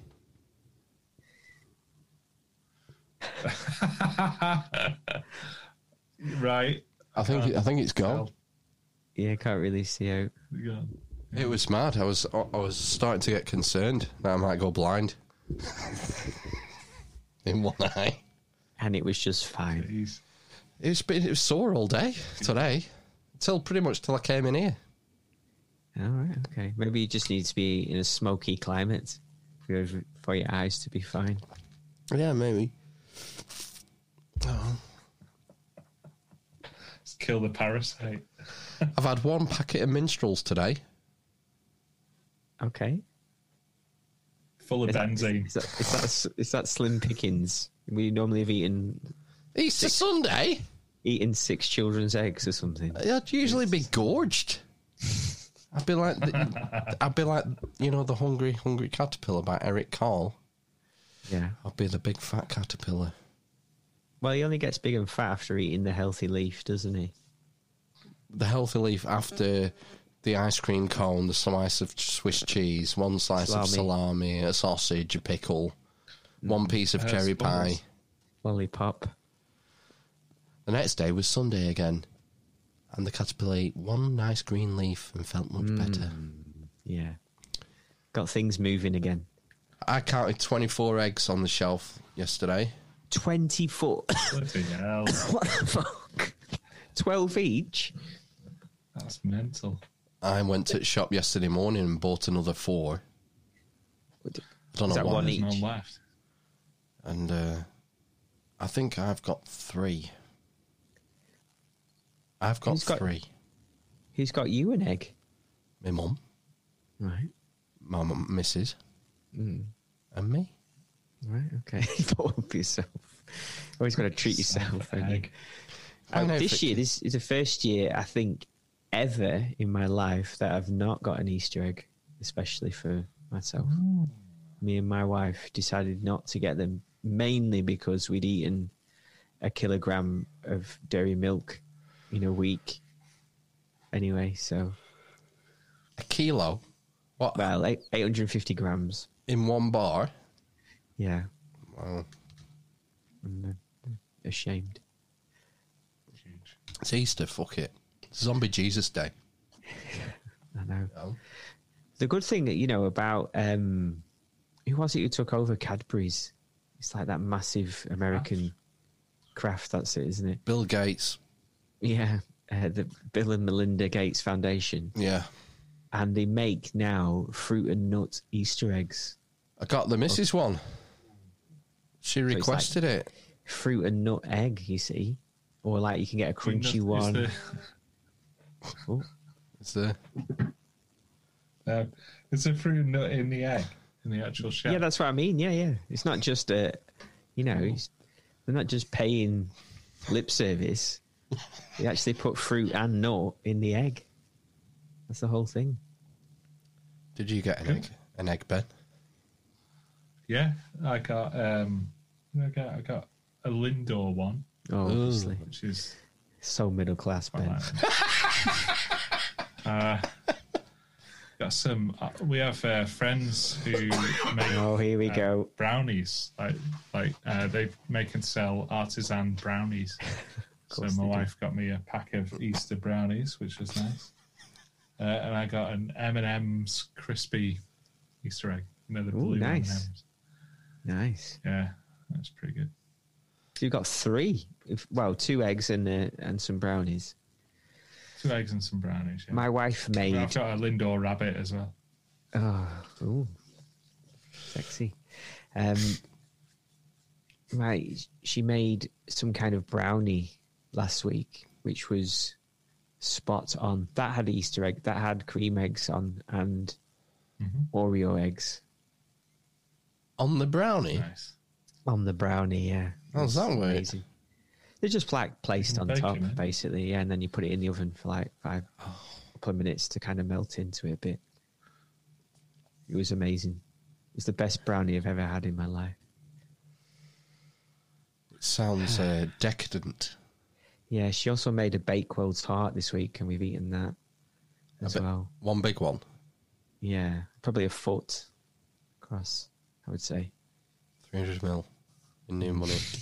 yeah, yeah. That's gone as well. She's quite into the baking.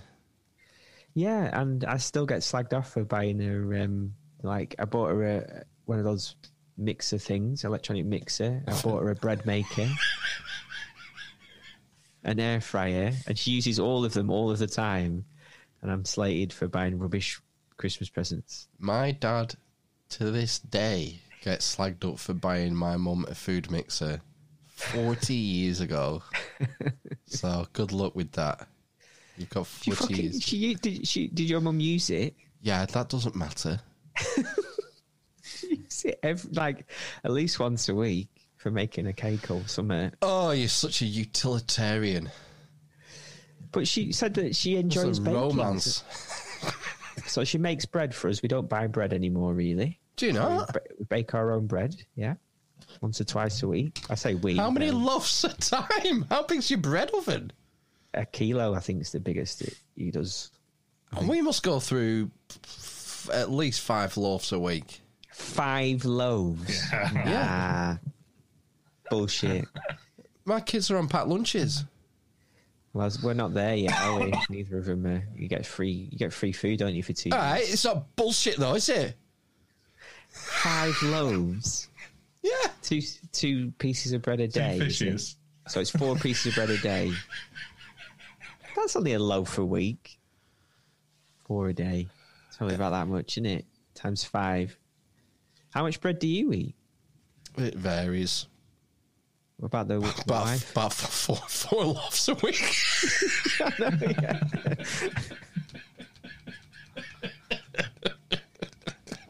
We've got a milkman by accident. A milkman turned up at our door. Yeah, we've got a milkman now. Proper proper glass bottles and stuff. No, ours is not. Ours good is just good for like- the sperm.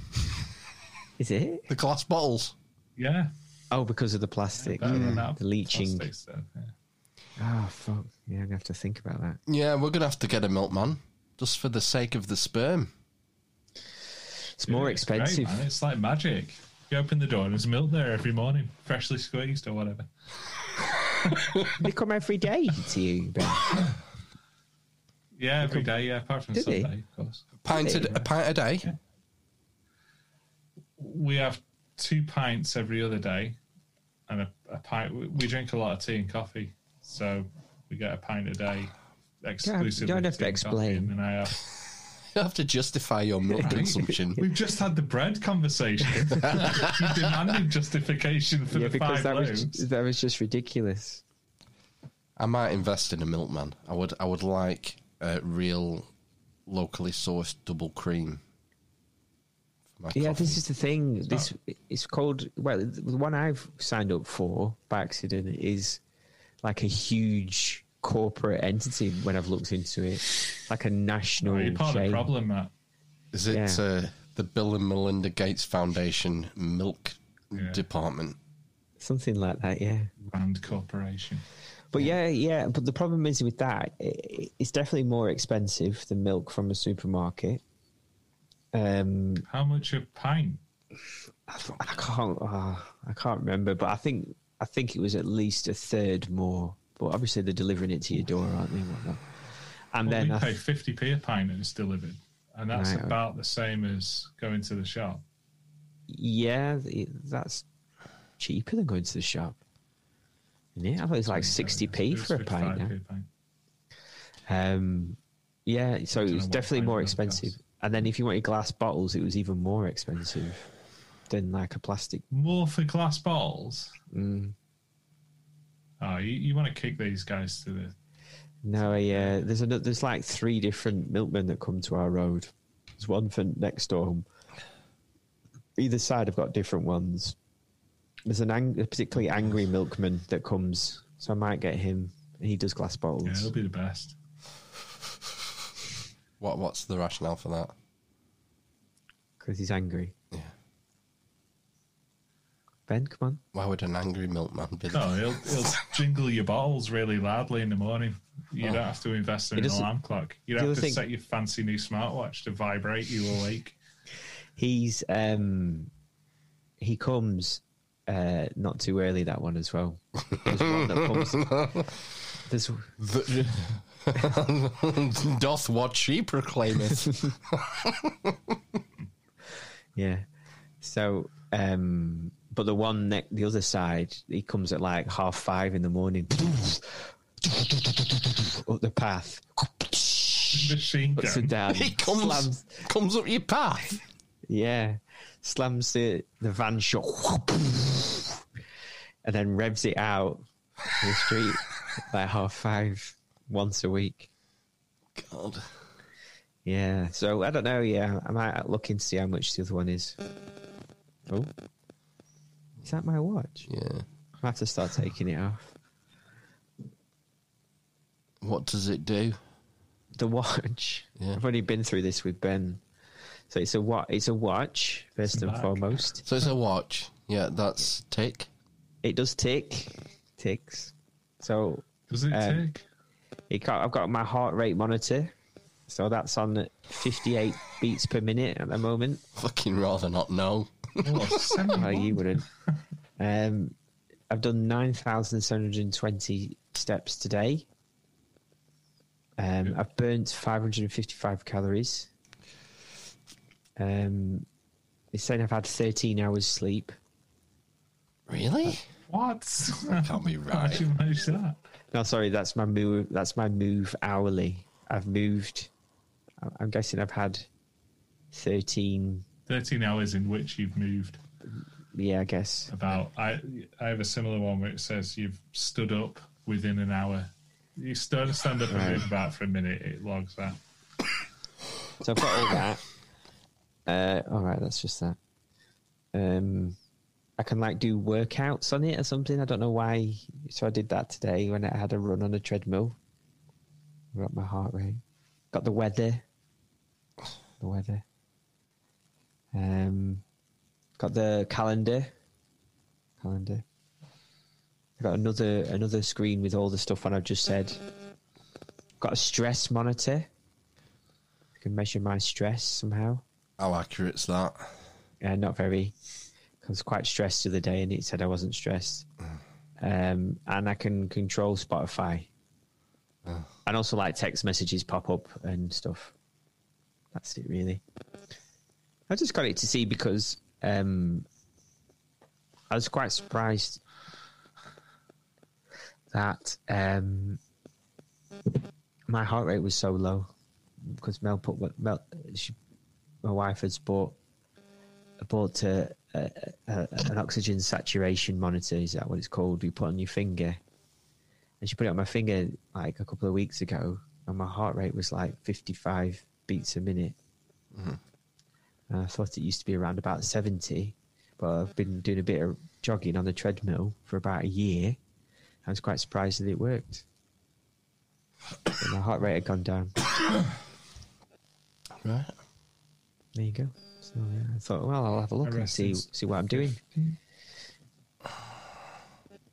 It's good. Good. I've joined a gym from the 12. Are you going to, are you gonna get? Are you going to get a hedge? hedge trimmer.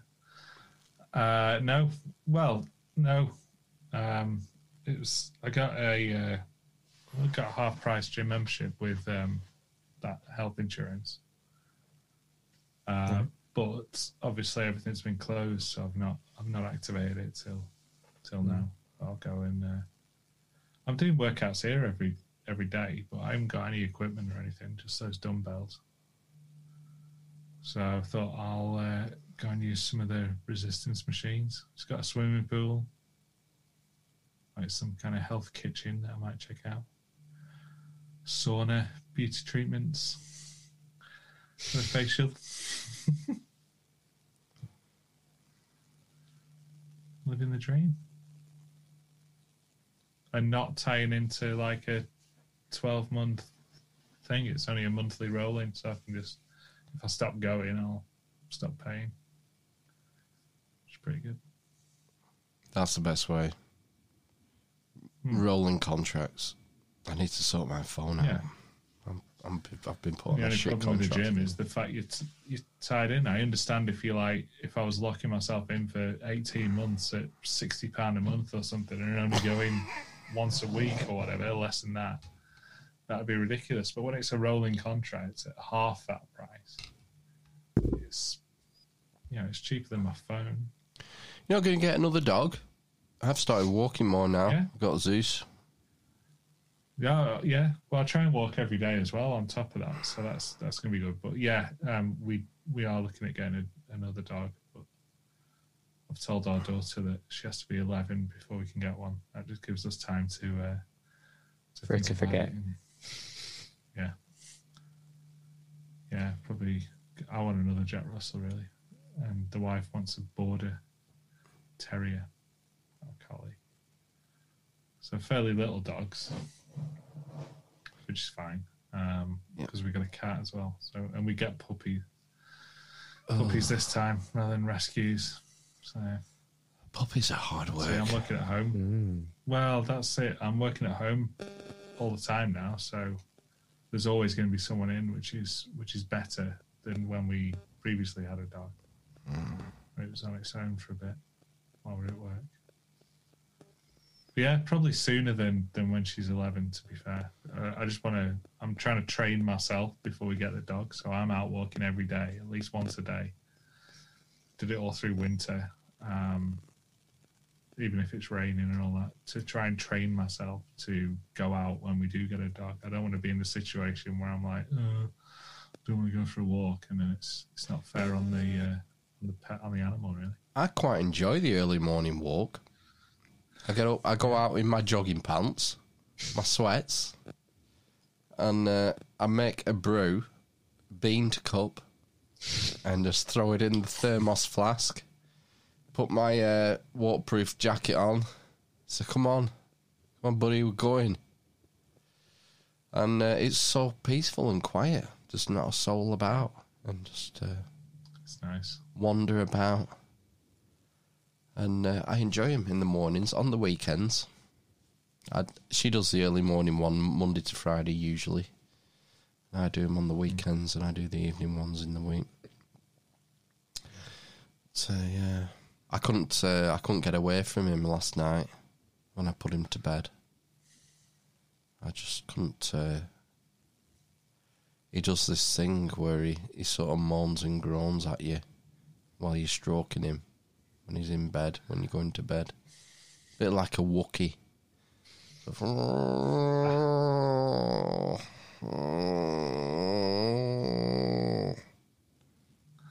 I was have Where are you stroking him? Yeah, I must have been there for twenty minutes. I just, uh, I was waiting for him to stop groaning at me. Sweet boy, I'm kind of, I've fallen for him now. Yeah. It's a bit, uh, bit iffy at the start, but I think we're going to be best buddies now. He's a handsome chap. Yeah, he's got a big dick. it's quite intimidating when the dog's dick's bigger than yours. And the old lipstick comes out. Weird shape. It's uh, different, different from a human. Tapered. It's uh, yeah, it goes to a point. There is a bell. and it goes to a a point. knot. Dogs, dogs' dicks. There's a knot halfway down. Oh. And, um, after they've they've Get stuck, shot the they? load, the, the yeah the knot kind of swells and they stay together with the when they're um I don't know what they call it. You know when they're. Copulating. I've not in, in, uh, think it's a inspected it to that degree. I no, try you and probably wouldn't see it unless it unless it was fairly far far into it. I try and get him to calm down when I see the pencil out, the lipstick. That's the sign to uh, calm down, Zeus. Come on. Don't He's get too nuts off though, right? yeah, yeah. Yeah. He's not like humping stuff. Oh no, you couldn't have that. No. No, he's too big for that. That's that's nuts. Grandpa's not having him in kennels. You know, we're going on holiday. No? And I told me, I told mum and dad like we'll put him in kennels, and Grandpa don't want to have it. He said, you know, he's had such a traumatic year. I don't, I don't think he should go into kennels. I think we should have him for the week. Ah. He absolutely goes nuts when he sees my dad. Jumps at him. Yeah, just goes batshit. Loves him to bit. My mum said that's because he knows he's a fucking child. Knows he's a child, that's why. Yeah, it's weird. Cool. Right, well, this is uh, three and a half hours, gentlemen. Yeah. It's been a pleasure as always. I'm going to. Uh, Is it time to go? Yeah, I need a wee. It's a journey. I need a wee. And go bed like. You silly girl. Right. Dr. Coleman next week, isn't it? Talking about the. Oh, yes, uh, I need to get in touch with him. Yeah, I need to uh, fluff him. Bay of Do the Pigs. talk, talk the Yeah. talk. Yeah. Yeah, it's going to be good. Because we've been bored and we want to have fun. Right. We'll go then. Happy Easter. See you in a bit. Yeah. Praise Jabalon. Epstein didn't kill himself. Well, the thing is, what do you do? You're caught between the devil and a rock and a half place. A well-known Just when I came to the United States Senate 120 years ago.